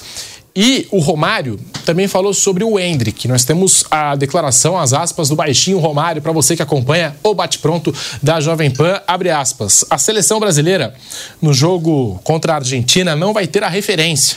Por exemplo, esse garoto do Palmeiras, o Hendrick, é um bom jogador, tem um grande futuro, sabe fazer gol. Mas em um jogo importante desses, quando você vê o Hendrick em campo, os outros companheiros nunca vão ter essa confiança de como se fosse o Neymar, o Vinícius Júnior. É porque ele não é rodado. Ele é garoto, está começando agora, tem todo um futuro. Mas é complicado, é diferente e é difícil. Realmente não podemos fazer uma comparação dos atacantes de hoje. Como é que vai comparar os atacantes de hoje com Ronaldo, Romário? É difícil. Sabe o que pode ser feito? O Diniz tinha que escolher os atacantes, um ou dois, e insistir com aquilo o jogo dele, se ele ficar trocando jogadores, a forma dele jogar, vai ser mais complexo da galera pegar o jogo. Tá aí o Romário, declaração falando do Hendrick e também da nova geração de atacantes do futebol brasileiro. Concorda com o Romário, Vanderlei? o Romário pode falar sobre atacantes, né? Foi um dos grandes atacantes do futebol brasileiro. Tem propriedade para falar, né? Tem propriedade. Ele não é um, um paraquedista. Ele sabe realmente da posição. Mas com relação ao que ele falou aqui, eu, por exemplo, colocaria o Hendrick para jogar. Ah, mas você faria uma grande bobagem ou você acredita demais no talento do Hendrick? É, Pode, pode ser uma coisa ou outra, mas eu acredito muito no talento dele. E eu, eu pergunto: é, as seleções adversárias, o Bruno conhece as seleções todas aí do mundo, ele é um, é um assessor sem pasta da FIFA, né, Bruno? Então, então a, a, seleção do Togo, a seleção, as seleções do mundo todo. É, conhecem esse, o futebol desse garoto chamado Hendrick? Ainda não. Um dia talvez conheçam, mas ainda não. Por que não? Eu acho que a Argentina não conhece profundamente o potencial do Hendrick. Ah, eu sei que ele, ele tem muito potencial. Todo mundo sabe que ele tem muito talento. É difícil marcar o Hendrick. E, e, ele precisa de, de tempo, e pode explodir num jogo só, pode precisar de mais jogos, mas ele tem coisa para mostrar ainda. Coisa nova até para mostrar. Então põe o cara para jogar. Os argentinos nem sabem que, que esse cara pode fazer, sabem que tem um garoto ótimo, que o, o, o Real Madrid assinou um cheque milionário, ah, confia nele. Mas efetivamente, na prática, eu vou falar um nome que o Flávio Prado eh, adora, Otamendi, por exemplo. Não sabe exatamente o que é que o, o, o Hendrick pode fazer. Acho que é a hora mesmo de, de, de colocar coisa diferente em campo. Não vai ficar pior do que está. Vai ficar pior do que está. Vai, vai, vai é, tragédia. A orquestra foi desafinada porque foi escalado o Hendrick. Você acha que isso vai acontecer? Não vai acontecer, Denise. Você já passou para a história, eu falei aqui várias vezes em programas desde quando você convocou. Desde que você convocou, você passou para a história, você foi o primeiro treinador brasileiro a trazer para a seleção principal o Hendrick, que será chamado várias vezes por, por você, por Ancelotti, por qualquer outro que assumir a seleção brasileira. Ele não vai ficar num nível inferior a alguém que. Esse não, esse não tem futebol para jogar na seleção. Não vai, isso é, pode apostar. Isso não vai. Então já passou para a história porque é o cara que trouxe. Você já fez o seu comercial. Agora, para ganhar uma estrela dourada, o primeiro treinador a colocar como titular da seleção brasileira, enfrentando a campeã do mundo dentro do Maracanã, passa para a história. Ah, ah, o que, que vai acontecer? E se não der certo? Não der certo. Você mostrou coragem. Deu certo, vai enriquecer o seu currículo. Você não perde nada colocando ele para jogar daqui a pouco contra a Argentina. Desabafou? Desabafei. Hum. É aquele Perfeito. famoso joga, joga para frente, joga sem medo, né? Apoio tem... relator. Ô, Piperno, sobre esse assunto, e não sei se isso entra naquilo que o Romário falou, mas no jogo contra a Colômbia, e você deve ter percebido também, sobretudo nos minutos finais, o Hendrick chamando o jogo, pedindo bola. Tem até uma imagem no último lance, né? Que o Brasil precisava do gol de empate. O Hendrick é, no lado direito do campo pedindo bola, assim, com os braços levantados e ninguém passava a bola para ele, né? Não sei se entra nisso que o Romário falou. Mas você concorda com o Romário? Você discorda? Diga lá, Piperno. Só vou acrescentar um detalhe em relação ao que o relator Vanderlei Nogueira nos apresentou com muita propriedade sobre o tema. Na Copa de 94, Carlos Alberto Parreira, o grande Parreira, campeão do mundo, passou para a história por ser o primeiro a convocar o Ronaldo Fenômeno. E aí, naquela prorrogação contra a Itália, todo mundo assim exausto, né? Os dois, os dois times e tal, ele tinha aquela alteração para fazer e muita gente, como eu, inclusive, torcendo para que ele colocasse o menino que ainda não havia entrado em campo naquele, naquele Mundial. E o Parreira foi, foi lá e colocou o Viola. Ele pensou com a cabeça mais ou menos do Romário de hoje. O Romário, quando ele dá esse depoimento, o Romário pensa da mesma forma que a maioria da comunidade de futebol, dos observadores da bola. Porque às vezes o novo, ele é, ele confronta as pessoas. As pessoas têm, enfim, amedronta um pouco as pessoas. Então, o Diniz, ele já caminhou muito nesse, enfim, nesse sentido. Ele já passa para a história como o primeiro técnico a convocar o Hendrick para a seleção, e não é pouco, porque o Hendrick, tirando os três fenômenos santistas, Pelé, Edu e Coutinho, já é o jogador mais jovem em todos os tempos a atuar pela seleção brasileira. Isso isso não é pouco. E aí, então, o Diniz, num jogo contra a Argentina, por exemplo, teria oportunidade de ir mais longe em relação a isso. E aí a gente está falando de um fora de série, de um candidato ao fora de série, que até um mês e meio atrás, lamentavelmente, não era titular nem do Palmeiras. Eu tô, ó, Há meses e meses e meses, os meninos até brincam aqui, viram até meme e tal, cobrando isso, porque, pá, como é que pode jogar o Arthur, jogar o Breno Lopes, jogar o Rony, jogar não sei quem, e o Hendrick não. E aí o Hendrick contra o Boca, ele joga só um quarto do tempo, só o segundo tempo do jogo final e eu tenho convicção de que essa teimosia do professor Abel, ela faz com que o Hendrick jamais vai ter uma nova chance de jogar uma final de Libertadores com a camisa do Palmeiras. Então, Diniz, não repita o erro do professor Abel. Eu acho que ele pode jogar sim. A gente já sabe daquilo que, por exemplo, os demais são capazes. E aí, só para finalizar, uma coisa que o Romário disse com muita propriedade e que foi algo que eu perguntei para o Vampeta, como ex-grande jogador que foi, uma vez no trânsito, Vanderlei. Estávamos indo lá para um, um restaurante e aí vocês se lembraram desse momento em que o Hendrick erguiu os braços pedindo a bola. Eu falei, escuta, você não acha que de vez em quando o Hendrick entra em campo no Palmeiras e a bola demora um pouquinho para chegar até ele? Jogadores né, mais veteranos, talvez não confiem tanto, não tem um pouco mais de receio. O Vampeta falou, é, então, né, às vezes isso acontece. Né? É meio é, eu diria até instintivo. Tá? Enfim, não é que o jogador faz para sacanear, mas ele confia mais naquele com quem ele está mais acostumado a jogar. E por isso que o Hendrick fez isso na seleção e, e, às vezes fica 10, 12 minutos sem pegar a bola em um jogo do Palmeiras. Me lembro, por exemplo, aquele jogo contra o Corinthians que o Breno Lopes perdeu o gol, né? Mas tudo começou com uma jogada incrível dele, que ele foi lá no campo do Palmeiras roubar a bola, driblar, tomar pancada e saiu a oportunidade de gol. Ele, naquele momento, ele tocou na bola pela primeira vez, porque ele foi roubar de um jogador do Corinthians, do, do Marco. Porque até no Palmeiras, às vezes, era difícil a bola chegar até ele. Agora não, porque ele tem status de jogador de seleção. E o, só um detalhe daquela entrada do Maicon para cima do Hendrick, que eu acho assim, no mínimo curioso, porque o STJD perdeu o prazo para fazer a denúncia e o Michael não foi julgado por conta daquela entrada, né? Muito que foi, trabalho, né? foi muito violenta para cima do Hendrick, Muito né? trabalho lá, eles têm muita coisa. Eles, eles deixaram passar o prazo de 30 dias e aí fizeram a denúncia, mas a denúncia já tinha né, prescrito, não valia mais. Bruno Prado, o Romário ainda falou o seguinte, ó, abre aspas, entre Vitor Roque, Hendrick e Marcos Leonardo, na minha opinião, o Vitor Roque é o mais completo. Eu, particularmente, lá atrás, eu falava até que o Gabigol seria o atacante ideal para a seleção, mas na época que ele jogava da forma que jogava. Hoje, eu retiro o que eu falei. Gosto do Pedro. É um cara que é inteligente, fazedor de gols e se coloca bem na área, fecha aspas. O Romário também falou né, sobre os atacantes que estão despontando no futebol brasileiro e até mesmo aquela discussão que a gente eh, sempre puxou por aqui de Gabigol ou Pedro, ou Pedro e Gabigol.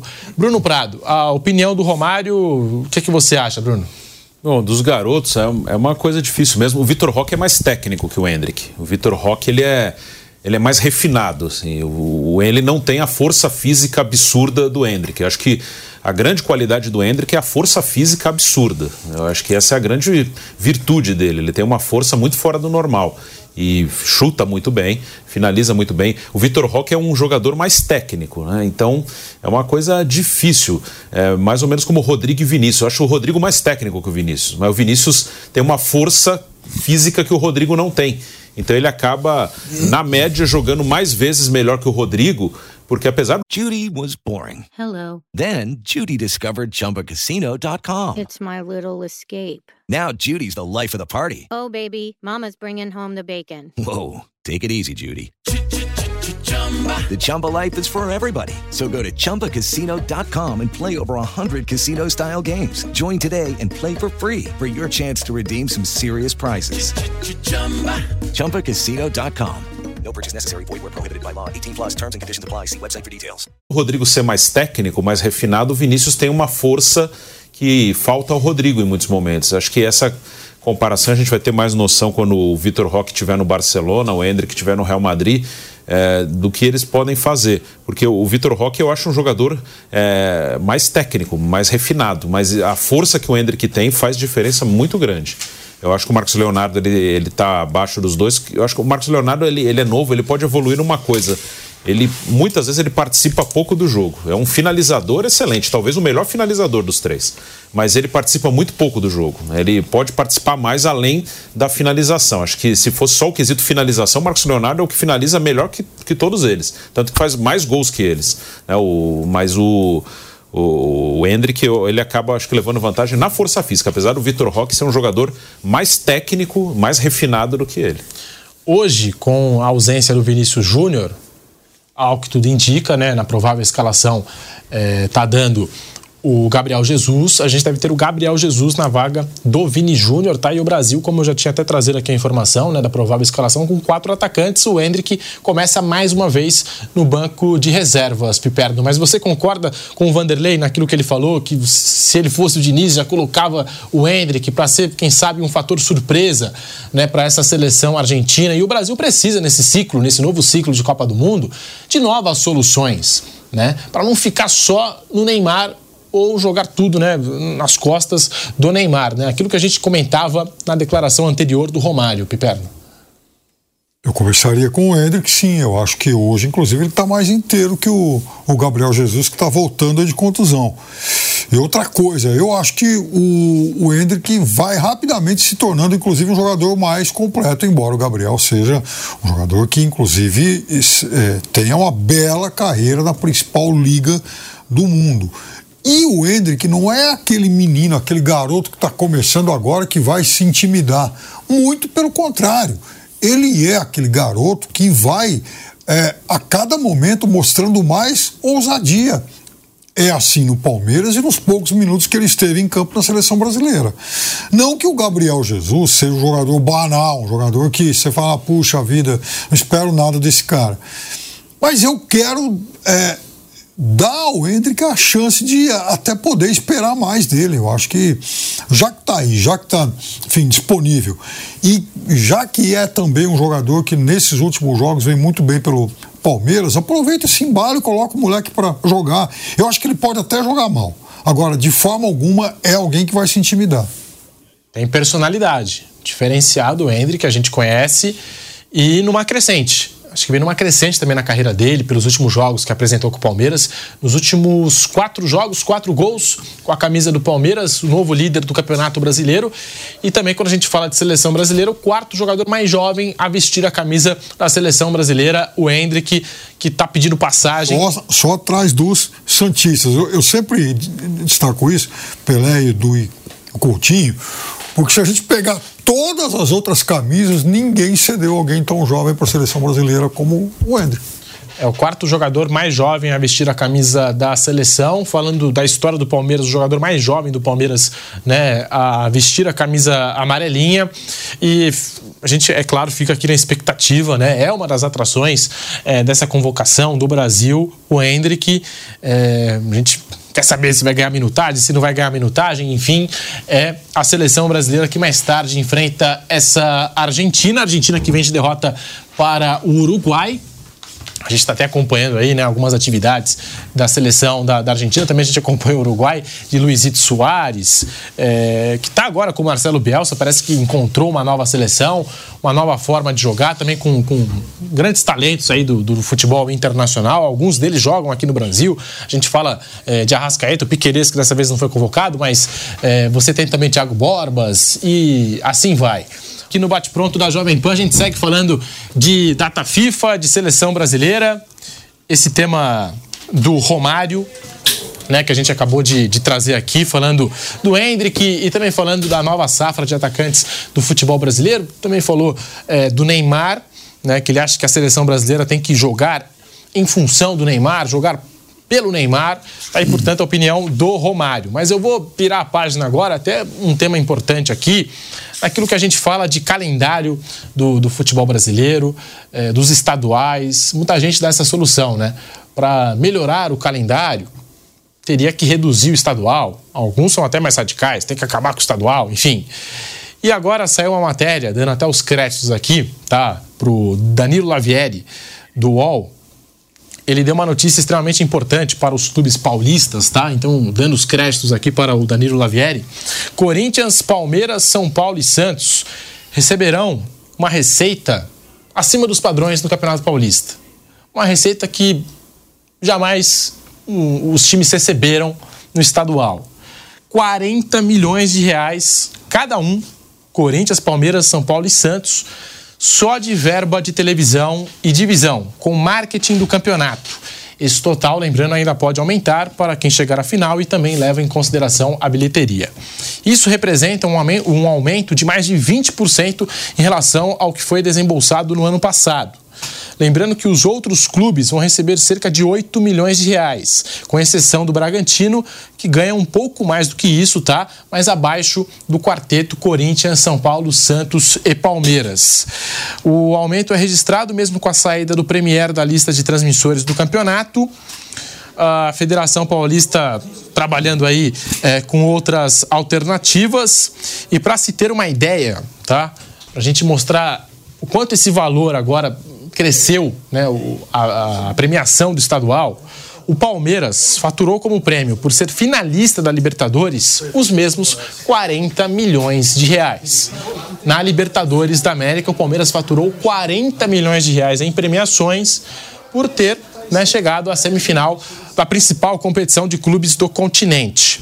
O valor da competição continental só supera a do estadual por causa da premiação por vitória na fase de grupos, o que deu mais 7 milhões de reais ao Palmeiras, tá? Então a gente fala bastante dessa questão do calendário, que às vezes tem que enxugar mais o Campeonato Paulista para criar mais datas, mais descanso, que os técnicos sempre pedem, um planejamento, pelo menos três dias de descanso, ou às vezes uma semana inteira para você poder trabalhar. E os clubes, esse é o pedido dos técnicos, né? Mas os clubes, eles querem o estadual. Eles querem o estadual, eles, eles ganham dinheiro com o estadual. Não é por aí, Vanderlei Nogueira? É, por aí. E é por isso que, por exemplo, já que você citou o Palmeiras, a presidente do Palmeiras uh, claramente não prega a, a diminuição ou a, exclusão de, do estadual do calendário, para agradar, por exemplo, um desejo do seu treinador, que gostaria de ter um, um, um calendário mais folgado, digamos assim, na temporada. Eu estou naquele pacote de que entendo que o campeonato o, o, estadual, especialmente de São Paulo, que aliás são grandes. E, e, existem estaduais que a gente tem que respeitar, do Rio de Janeiro, Rio Grande do Sul, enfim. Mas os principais, eh, eh, nenhum presidente defende com entusiasmo a exclusão dele ou a, ou a diminuição de números de participantes. Porque é importante, o cara assina um cheque lá. É, então, não, não, não, não espere que presidentes de clubes uh, lutem pela exclusão ou diminuição do dos campeonatos estaduais. E tem mais, né? É, além da grana, é, é, uma grande força das federações, as federações são eleitoras da CBF, então tem aí um conjunto que não vai brigar nunca é, contra estaduais. Pode diminuir, eu acho que tem que ajustar, diminuir, ganhar datas, isso sem dúvida. Mas a exclusão dele para melhorar o, o calendário brasileiro, é, na minha cabeça não passa. Agora, ajuste no calendário brasileiro passa muito pela minha cabeça, mas não vai acontecer, porque no próximo ano vai ser assim, já tem acordo para até 2025, já vende para televisão, então pouca coisa vai mudar. Mas a importância financeira do estadual de São Paulo, por exemplo, para os grandes clubes é importante, até para os menores. 8 milhões cada um e um pouco mais para o Bragantino, que está num estágio, é, convenhamos, fora daquele grupo dos pequenos do futebol de São Paulo. Fábio Piperno, tá aí. A premiação do Campeonato Paulista aumentou 40 milhões de reais, se equiparando aí a premiação do mata-mata da Libertadores, Piperno. Fará 2.0. O Vanderlei se lembra bem dessa época. Houve um momento aí no meio da década de 90 em que os, quatro grandes eles ganhavam 600 mil reais por jogo. Portuguesa, Guarani e Ponte Preta tinham lá uma enfim, um, uma, uma bolsa, né? um cachê intermediário, acho que de 120 mil reais, e os outros ganhavam menos a ponto, inclusive, de, num desses anos, acho que em 96, se eu não estou enganado, o Flamengo do Kleber Leite chegar a cogitar jogar o Campeonato Paulista usando a camisa do meu Araçatuba. Foi uma coisa muito exótica na época. Exatamente, Foderli. Nós, puxa vida, sonhamos muito com aquilo. Que todo mundo queria a grande Fará. Qual era a contrapartida exigida pela Federação Paulista, que eu duvido que não esteja nesse acordo agora, nessa proposta agora? Os grandes são obrigados a jogar com o seu time completo. Não tem esse negócio de que, ah, puxa vida, eu vou jogar lá contra. É, enfim. Sub-12. Vou pôr lá o, Palmeiras. Palmeiras tem um monte de meninos aí subindo e tal, do sub-17. Tem esse Estevão que está fazendo barbaridades aí no Mundial. Então vou colocar esse menino para jogar. Ah, ah, quer dizer, você vai ganhar os 40 milhões, então vai ter que pôr o Hendrick. O Estevão fica para depois. Provavelmente a contrapartida seja essa. Olha, eu já briguei muito contra campeonatos estaduais e reconheço que tirar os grandes dessas competições é uma utopia principalmente aqui em São Paulo com essa dinheirama toda. Bruno Prado, a sua opinião sobre os, os, os, a premiação, a nova premiação do, do Campeonato Paulista, do estadual, que geralmente os técnicos batem bastante nessa tecla que tem que enxugar o estadual e a gente da imprensa já há alguns anos já falando né, que tem que reduzir uh, os jogos do, do, do estadual para poder dar mais conforto no decorrer da temporada uh, e abrir aquelas semanas livres ou pelo menos três dias de intervalo entre os jogos.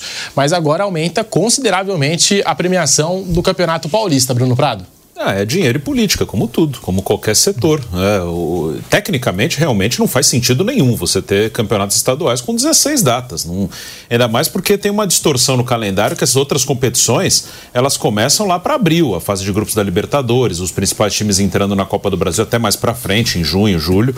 Então, o, o calendário ele acumula no momento das coisas mais importantes. O estadual ele fica praticamente sozinho por três meses, o que tecnicamente, como atração, não faz o menor sentido. Mas aí é, é grana e política. Grana, no caso só de São Paulo. Os outros estaduais não são é, financeiramente vantajosos. E política no, no todo. Mesmo que diminuir a grana em São Paulo, não acaba o estadual, porque a política vai prevalecer. Antes falavam, ah, quando a TV Globo não quiser mais comprar, acaba, a culpa é da Globo. A Globo não compra mais, e só que tem outro que compra. E se não tiver outro que compra, as federações vão manter porque politicamente o poder no futebol brasileiro é em cima das federações. O presidente da CBF é o ex-presidente da Federação Baiana, como antes era o presidente da Federação Paulista, o Marco Paulo Del Nero. Então, o poder no futebol é pautado em cima das federações.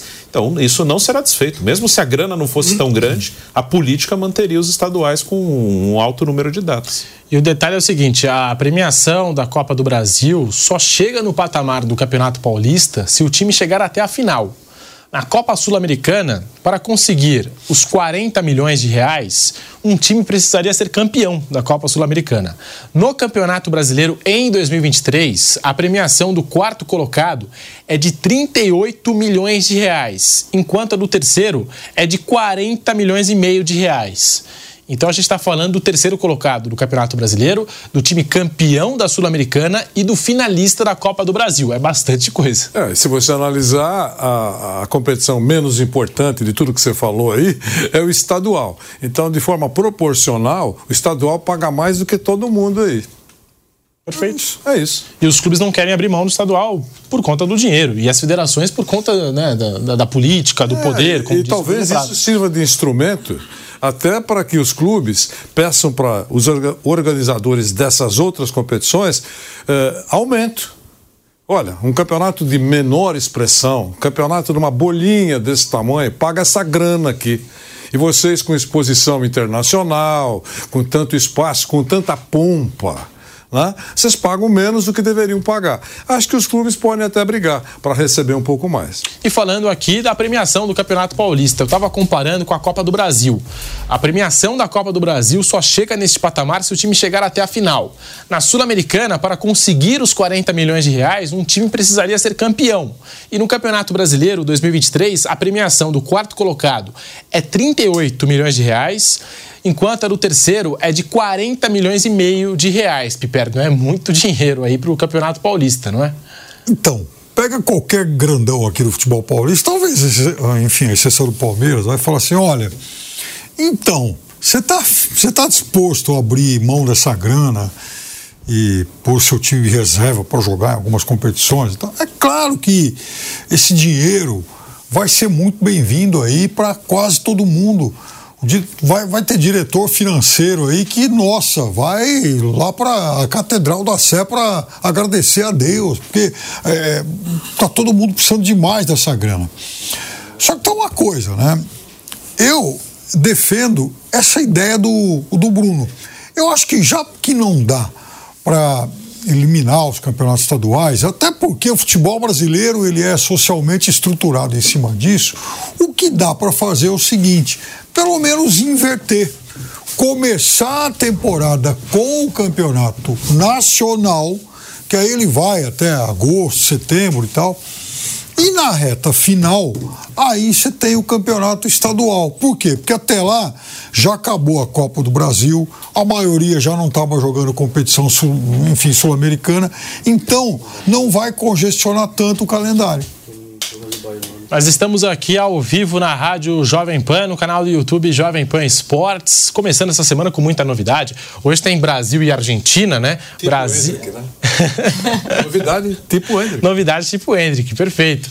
A gente tem mais tarde Brasil e Argentina. Nossa equipe está lá no Rio de Janeiro, uma cidade maravilhosa, para cobrir e colocar você no gramado de jogo bem posicionado o Morning Show Esportes, às 11h30 da manhã. Você que já curte o nosso trabalho aqui no canal do YouTube Jovem Pan Esportes, também pelas ondas do rádio, também pode nos acompanhar na TV Jovem Pan News todos os dias às 11h30 da manhã.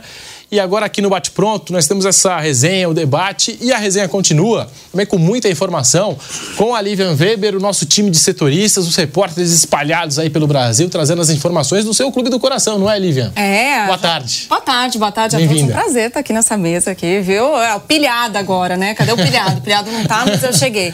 Mas é um prazer mesmo, imenso estar aqui com vocês. E é isso, a Jovem Pan inovando. Os times não inovam também, vão inovar para 2024. A Jovem Pan também entrou na mesma Aí, final Verdade. de ano. Tudo novo por aqui, mas não estranho. O pessoal já deve estar perguntando o que, que essa loira está fazendo aí. Gente, é tudo para deixar vocês bem informados. Quanto mais informação, melhor, não é mesmo? Então é, é o time aqui da Jovem Pan em peso para trazer todas as novidades para vocês aí no mundo da bola. No domingo a gente tem o Canelada, as duas edições, né, do Canelada, a primeira edição eu chamo de primeiro tempo, uma da tarde, depois a segunda edição às 18 horas, né? E agora essa novidade para você, em tese mais 30 minutos de esporte na programação da Jovem Pan em todas as plataformas, TV, rádio e YouTube. Começa pela TV Jovem Pan News às 11h30 da manhã e depois nós vamos até às duas da tarde com o rádio, com também o canal do YouTube Jovem Pan Esportes. Lívia. É isso aí, eu vou liberar a turma aqui dos comentaristas do Bate Pronto e eu vou chamar agora o nosso amigo Viga, que está lá no Rio. Eu quero saber como é que está o clima, além do calor, quero saber se a, se, se a galera tá no clima de clássico, Brasil e Argentina ou não tá ligando muito para isso. Viga, você tá por aí? Tô por aqui, Lívia, tudo bem?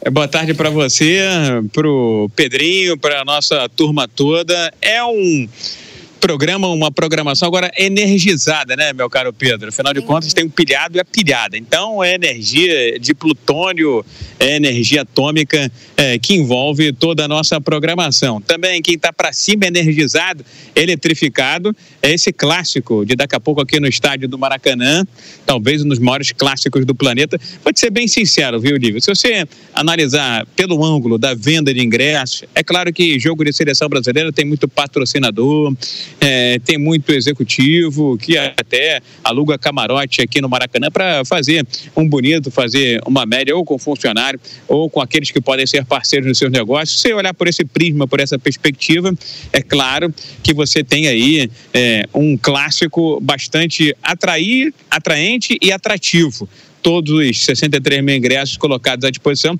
foram vendidos. Agora, o que se fala nas ruas do Rio de Janeiro é mais sobre a dificuldade do Brasil em formar um bom time, um time competitivo, do que o jogo em si. E essa promete ser uma semana bastante agitada, porque na próxima quinta-feira, daqui a dois, a dois dias, nós teremos um outro jogo com cara de decisão, Flamengo e Bragantino, válido pelo Campeonato Brasileiro. Mas é claro que a cidade do Rio de Janeiro hoje está mobilizada em torno de Brasil e Argentina. A curiosidade maior é saber como é que o Brasil vai poder é, jogar, como é que vai enfrentar, vai de peito aberto, mesmo jogando em casa contra a campeã do mundo, contra o time de Lionel Messi ou vai ser um time mais comedido, vai ser um time que vai ser mais estrategista, vai ser mais cirúrgico diante de todas as dificuldades naturais e também das ausências das duas principais peças, Vini Júnior Neymar, Neymar e Vini Júnior. Dentro das quatro linhas, eu sou o maior defensor do Neymar, porque acho que ele subiu numa geração que não ajudou dos grandes nomes prometidos, acho que ele foi o único que vingou em grande nível internacional. Os demais estão brilhando nos seus clubes aqui ou lá fora, mas num patamar bem abaixo. Agora, fora das quatro linhas, cada um faz o que quiser. Dentro das quatro linhas, está jogando sozinho há quase 15 anos na seleção brasileira. E hoje, essa seleção brasileira vai ter que encontrar caminhos, atalhos, vai ter que se arvorar a jogar para cima da Argentina? Será que vai acontecer? Diante da sua torcida e contra nada mais, nada menos do que Lionel Messi. Pedro Lívia, Nive Pedro. É isso aí, Viga. Pois é, o Viga falava agora sobre um possível Brasil comedido. Não sei não, viu? De acordo com o técnico Fernando Diniz, ele pode enfrentar hoje a Argentina com quatro atacantes. Vamos ouvir o que ele falou. Em relação ao quarteto ofensivo, a gente faz essa pergunta, eu acredito um pouco por conta do resultado e mais do que por conta do desempenho. Eu não enxergo o futebol, talvez da maneira que vocês enxergam. Se colocasse um jogador, ou mais um volante, ou um meia, o time ia ficar mais protegido, ou coisa do tipo. Eu não encaro assim. O Brasil na Copa do Mundo jogou com uma formação também muito parecida, jogava com o Neymar também, é um atacante Jogou com dois pontas abertos, com centroavante, e o Paquetá, que é um jogador até com características mais ofensivas do que o Bruno Guimarães.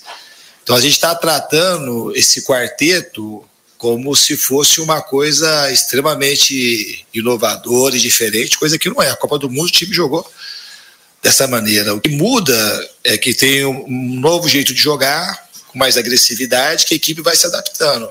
E às vezes leva um pouco mais de tempo. Então a equipe ela teve momentos muito bons contra a Colômbia, que a gente pretende contra a Argentina, já entrando no jogo, que acho que foi sua terceira pergunta, é, fazer as correções do sistema defensivo. Repito, o time não ficou exposto por conta, se fosse para ficar exposto desse jeito, a gente tinha ficado exposto o jogo todo. É que a equipe tinha um plano para jogar e depois a gente foi fragilizando um pouco a ideia de marcação que a gente tinha inicialmente. E por conta disso, que a gente, em, alguns momentos, pareceu que ficou muito exposto ou com o meio campo despovoado. E a minha maneira de pensar o futebol não é departamentalizando o jogo. A defesa fica aqui atrás, o meio de campo fica no meio do campo e o ataque fica na frente. É um jeito de jogar muito mais orgânico, muito mais junto, que todos os jogadores têm que jogar de maneira coesa para a coisa funcionar de uma maneira mais efetiva. Esse é o Fernando Diniz, né? Ele tem um semblante um pouco preocupado. Viga, você está aqui ainda com a gente? Eu quero fazer uma pergunta para você. A batata tá quente. Fernando Diniz segura essa batata ou não? Olha, é, Lívia, já é muito questionável essa história do técnico interino, né, Lívia? E a gente não tem nem a certeza de quem vem pela frente. Eu acho que é, o futebol brasileiro é muito pragmático, né? muito resultadista. É, temo que né, hoje a gente não pode apontar outro favorito que não seja a Argentina diante do Brasil aqui por todas essas circunstâncias. É campeão mundial. O Brasil está sem as suas duas principais peças, sem Neymar e sem Vini Júnior. Mas eu fico sempre temendo, vai que o pior acontece, um cataclismo, é catombe. O Brasil toma uma cacetada da Argentina e vão querer logo encontrar um bode expiatório. É assim que funciona o mundo do futebol, né? Você encontra uma cabeça para você tirar é, o, o, seu da reta, a sua é, responsabilidade. Mas acho que é, melhor seria que o Brasil, é claro, tivesse uma boa atuação, vencesse a Argentina, pudesse pensar nessa virada de 23 para 24 para amistosos difíceis, duros que tem pela frente, contra a Espanha, contra a Argentina, para ver se efetivamente um novo técnico virá. Eu tinha dito para a turma um pouco mais cedo que as minhas informações dão conta de que uma minuta de renovação do contrato do Ancelotti com o Real Madrid já teria sido apresentada pela cúpula eh, do time eh, da Espanha para o técnico italiano significa dizer que ele vai renovar? Não. Há uma pré-condição já determinada segundo as minhas fontes. Que pré-condição é essa? Que ele vá bem na Liga dos Campeões, chegue pelo menos às semifinais. Isso já garantiria a ele um contrato de mais uma temporada. Eu nunca acreditei na possibilidade do Ancelotti é, vir para a seleção brasileira. É ver para crer. Eu estou querendo em Santo Tomé, vir para crer. E obtive também informação, William, que é, o Pepe Guardiola estaria é, dizendo, teria dito a diretoria do City, ele tem contrato até 2025, é, que não pretende renovar, não pretende mais um ciclo, porque acha que já atingiu o limite, já atingiu o ápice.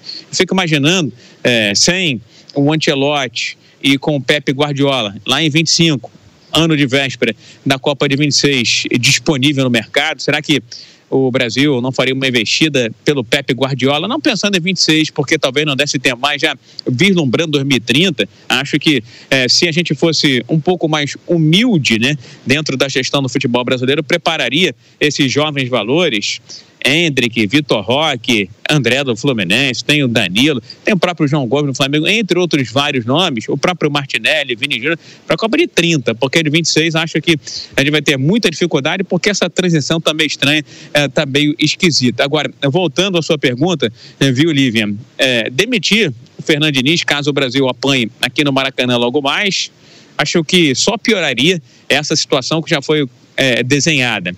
É, acho que essa história de técnico híbrido, técnico interino, vale até um determinado tempo. Até porque o Diniz está implementando a filosofia dele que não tem nada a ver com a do Antelote. Se quer trocar uma mensagem, trocar informações, ou seja, pode ser um ano ganho se o Diniz permanecer, não estou dizendo que ele é o último refrigerante do deserto, ou é intocável, como diria o outro intelectual ex-ministro, né, é imexível, mas também acho que é, se o Ancelotti não vier e não tiver um técnico no mercado, continua com aquele que está fazendo um trabalho, independentemente do trabalho, porque o último técnico da seleção brasileira, Lívia, o Tite teve seis anos queria um ciclo completo e o Brasil caiu justamente para seleções de segunda prateleira nas quartas da Copa do Mundo. Acho que futebol brasileiro tem problemas estruturais, é preciso ser repensado, não tem laterais, não tem um camisa 10, dificuldade para ter é, um centroavante mais maduro. Acho que o problema é muito mais profundo. Acho que é, demitir o Diniz seria só dar uma resposta para a galera, jogar para a torcida, né? jogar para o público, quando na verdade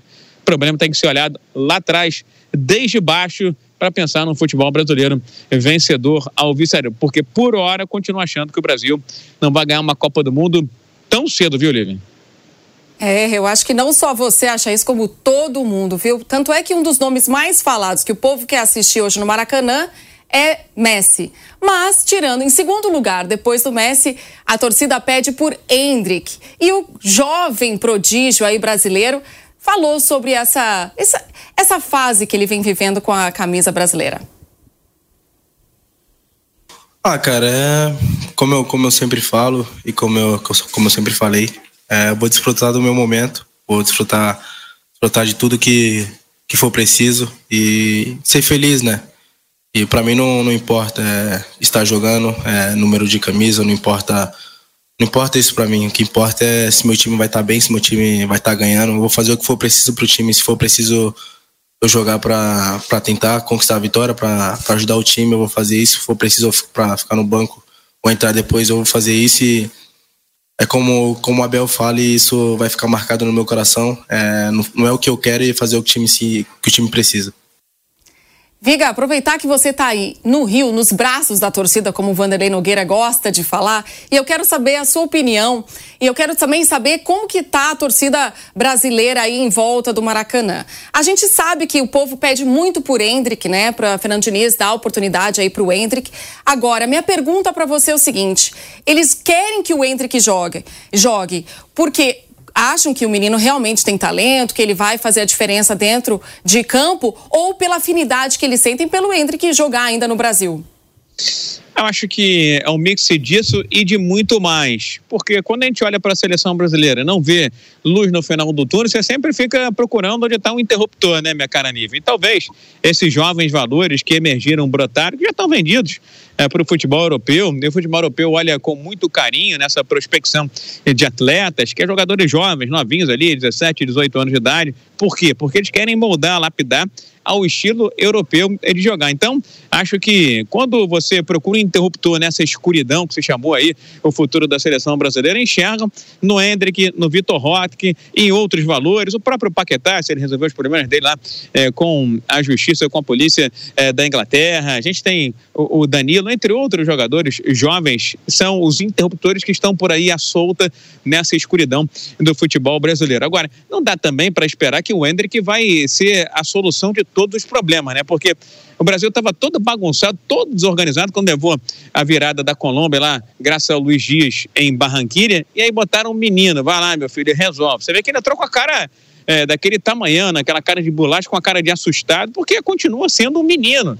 Ele já está mais adaptado ao futebol brasileiro, ao trabalho do Abel, à filosofia do Palmeiras. Outra coisa é entrar com a responsabilidade de correr atrás do prejuízo num jogo de eliminatórias, onde dentro de campo, inclusive, são alguns ídolos é, do próprio Hendrick. Tem um, o Rames Rodrigues, tinha ali o Luiz Dias, entre outros nomes. Então, é, na furada, na roubada, acho que o Hendrick, por melhor que ele seja, ele pode ter dificuldade de agregar. Agora, se ele for lapidado, se ele for moldado, já é, pensando no futuro da seleção brasileira, talvez seja um jogador que possa dar muitas alegrias e sucesso à seleção brasileira, como tantos outros, como eu citei agora há pouco, o próprio Vitor Roque. Agora, quando você é, focaliza e vê o rosto do Hendrick na entrada ali no segundo tempo, quando o Brasil já perdia por 2 a 1 um para a Colômbia, você via mais um jogador jovem assustado, que é natural, do que um jogador com ímpeto, com vontade, com aquela gana que ele tem mostrado no Palmeiras para tentar buscar o resultado a qualquer custo, a qualquer preço. Não sei se você ficou com essa impressão também, viu, Olivia?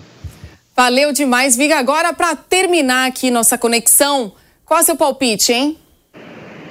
Olha, eu sou pachecaço inúmeras vezes, viu, Olivia? Eu tenho dificuldade de apostar contra é, duas instituições, contra a seleção brasileira que eu bato muito e bati muito na era Tite, e contra um tal de clube de regatas do Flamengo, tá, Livre? Mais ossos do ofício. Acho que hoje a seleção brasileira vai ter muita dificuldade diante da Argentina e sai com revés. Se na Copa América já foi difícil, já foi complicado, que eles venceram aqui no Maracanã, imagina agora a seleção brasileira desfalcada dos seus dois principais jogadores. É, eu vou dizer que vai ser 1 a 0 a Argentina. Estou muito curioso para saber como é que vai ser o posicionamento do Brasil dentro de campo. Se vai ser um Brasil comedido ou se vai ser um Brasil mais estilo Diniz. Para ser mais estilo Diniz, viu, Lívia? Precisa de mais tempo. E Diniz, seleção é seleção. Fluminense é Fluminense para você fazer do Fluminense a seleção vai precisar de tempo. E talvez você não tenha tempo suficiente para transformar a seleção brasileira em, em Fluminense. A Argentina sai com o placar. Tomara que eu esteja totalmente errado, viu, Lívia? Também, também espero, né? Essa festa tem que ser do Brasil hoje, não tem jeito. Mas valeu demais. Eu, esse é o nosso Viga, diretamente do Maracanã, o palco do jogaço que vai acontecer logo mais entre Brasil e Argentina. Vamos dar uma olhadinha como que provável Brasil em campo hoje contra a Argentina? A gente começa com Alisson, Emerson Royal, Marquinhos, Gabriel Magalhães e Carlos Augusto, André Bruno Guimarães, Rafinha, Gabriel Jesus, Rodrigo e Gabriel Martinelli. Esse é o provável Brasil que vai encarar a Argentina hoje. Ao meu lado aqui, eu tenho Márcio Reis e Guilherme Silva, que vão falar daqui a pouquinho sobre Corinthians e Flamengo. Mas antes disso, eu quero fazer uma pergunta para eles: o que, que, eles acham desse jogo de logo mais Brasil e Argentina, que está movimentando essa terça-feira? É, Guilherme. Fale aí a sua opinião. Quanto que você acha que vai ser esse jogo? Como que você acha que o Brasil vai encarar a tão temida Argentina? Tudo bem, Lívia, Márcio, nossa audiência aqui no Bate Pronto da Jovem Pan. É um jogo ali para medir forças, porque de um lado você tem o Brasil que não vive uma grande fase com o técnico Fernando Diniz, mas é até bem compreensível por tudo que passa a seleção brasileira neste momento. É, uma, é um período ali de transição de um trabalho que era da comissão do Tite para a comissão do Diniz, uma nova filosofia, uma nova ideia. Então é completamente natural que no início as coisas possam ali tropeçar, como está acontecendo. É o, a filosofia do Diniz, né, o método de jogo do Diniz, ele é muito difícil de ser ali implementado, de ser é, entendido até pelos jogadores. Então é, precisa de um tempo. Não sei, até pelas notícias é, do Ancelotti, se o Diniz terá todo esse tempo para mostrar o seu trabalho na seleção brasileira, mas o fato é que precisaria é, desse tempo para a gente medir de fato o trabalho do Diniz à frente da seleção. Não à toa ele foi campeão uh, da Libertadores com o Fluminense, não sendo o favorito ao título uh, da Copa Libertadores. Então, potencial ele tem.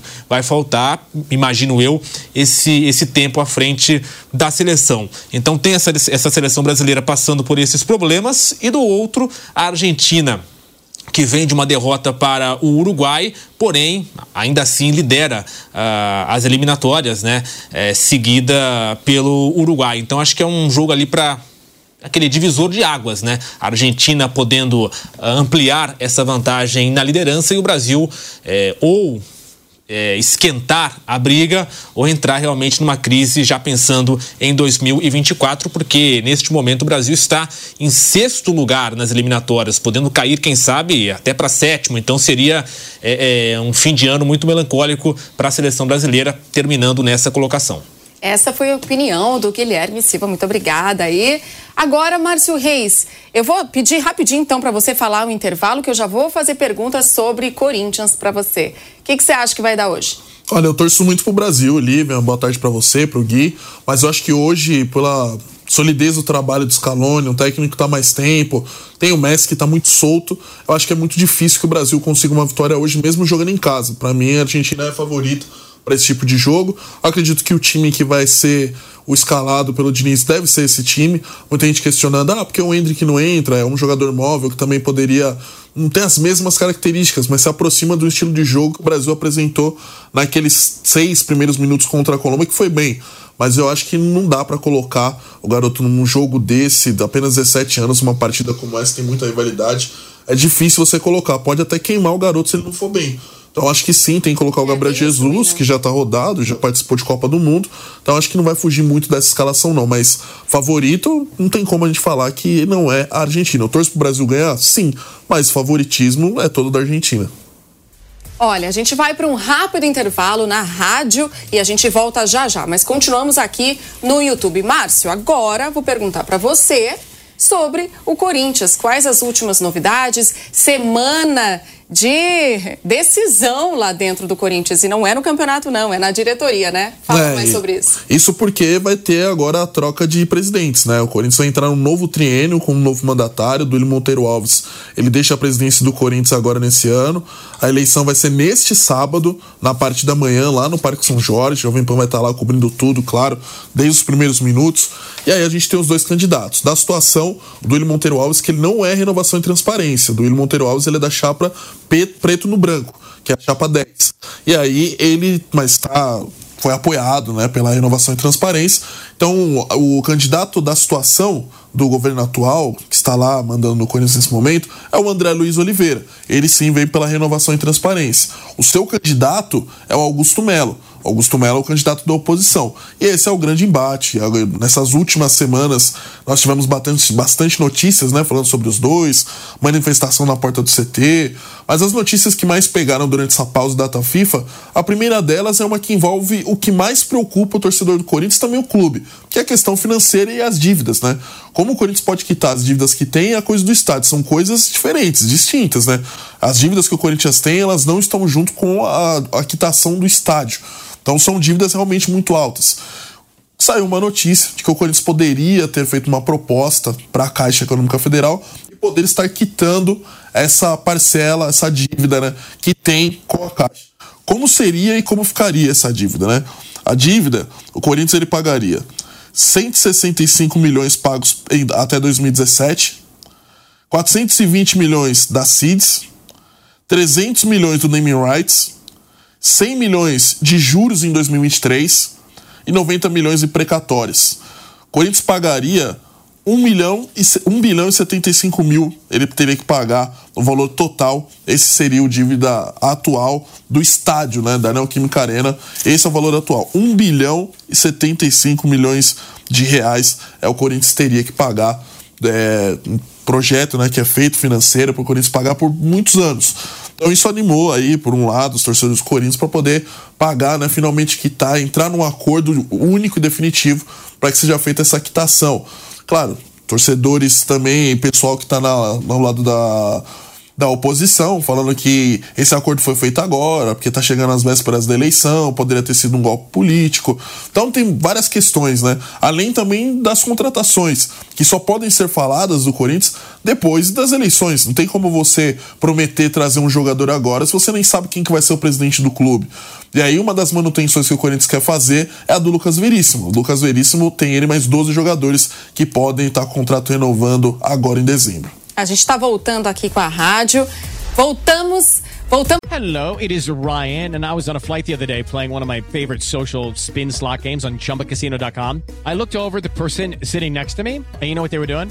They were also playing Chumba Casino. Coincidence? I think not. Everybody's loving having fun with it. Chumba Casino is home to hundreds of casino style games that you can play for free anytime, anywhere, even at 30,000 feet. So sign up now at chumbacasino.com to claim your free welcome bonus. That's chumbacasino.com and live the Chumba life. No purchase necessary. VGW, void, were prohibited by law. See terms and conditions 18 plus. Vamos com a Rádio Jovem Pan e também com o YouTube. Seguimos aqui agora com as notícias. É, estamos falando né, das notícias do Corinthians. O Márcio Reis estava falando sobre essa é, eleição que vai acontecer agora, no sábado, né, dia 25, muito importante aí para o Corinthians, né, Márcio? Pra, pode finalizar. É, exatamente. Aí falando sobre isso, a gente passou aqui, né, detalhadamente como seria a dívida do Corinthians, né, que está na casa de um bilhão de reais, como que ela seria. É, rechaçada, né, feita para poder ser paga esse valor. Também falando sobre contratações, o Corinthians tem 10 jogadores que estão aí com contrato para ser vencido em dezembro.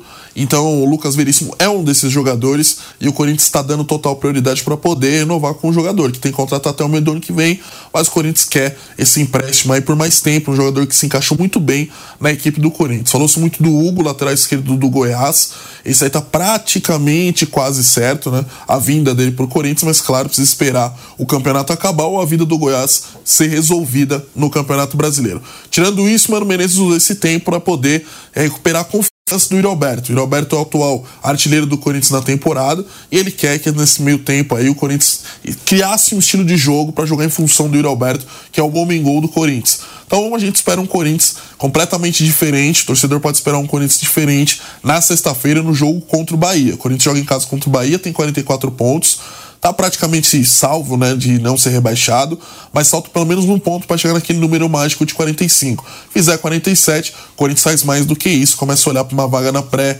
na Sul-Americana. Libertadores acho muito difícil, mas Sul-Americana é um caminho que pode ser alcançado.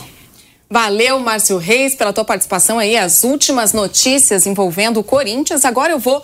Gui, a gente tem um minutinho aí para falar sobre o Flamengo. Sei que tem muita coisa aí, mas você tem um minutinho aí para falar as últimas notícias aí do Flamengo também. Vamos lá, Lívia. Então, rapidinho só, agora pela manhã, o STJD julgou o Bruno Henrique e o Gerson por conta das expulsões no jogo contra o Santos. E eles estão liberados para enfrentar o Bragantino. O STJD julgou os jogadores e a, a pena foi de um jogo apenas, só que eles já cumpriram, então vão poder jogar contra o Bragantino, jogo importante na, na quinta-feira, né, Lívia? E o Flamengo, nesse mesmo julgamento, foi multado em 54 mil reais por conta de atraso na volta nesse jogo contra o Santos, também por conta ali de objetos que foram arremessados no gramado também na partida contra o Peixe. Então fica essa expectativa, claro, para o jogão de bola Flamengo e Bragantino, quinta-feira, 21h30, com transmissão da Jovem Pan.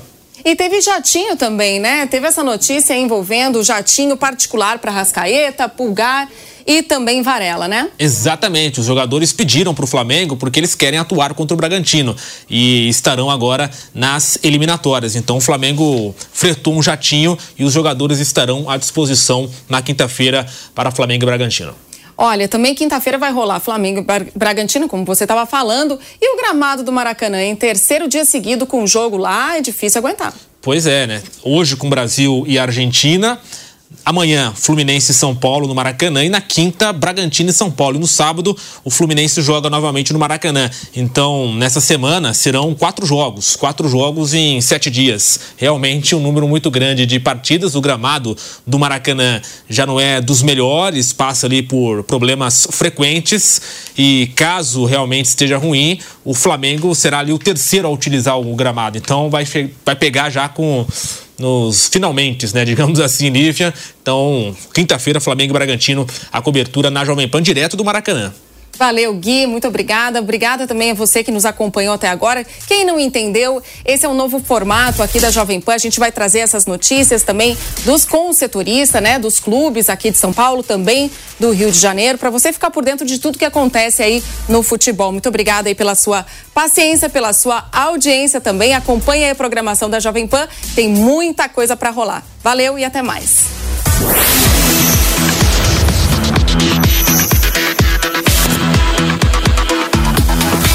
Bate pronto.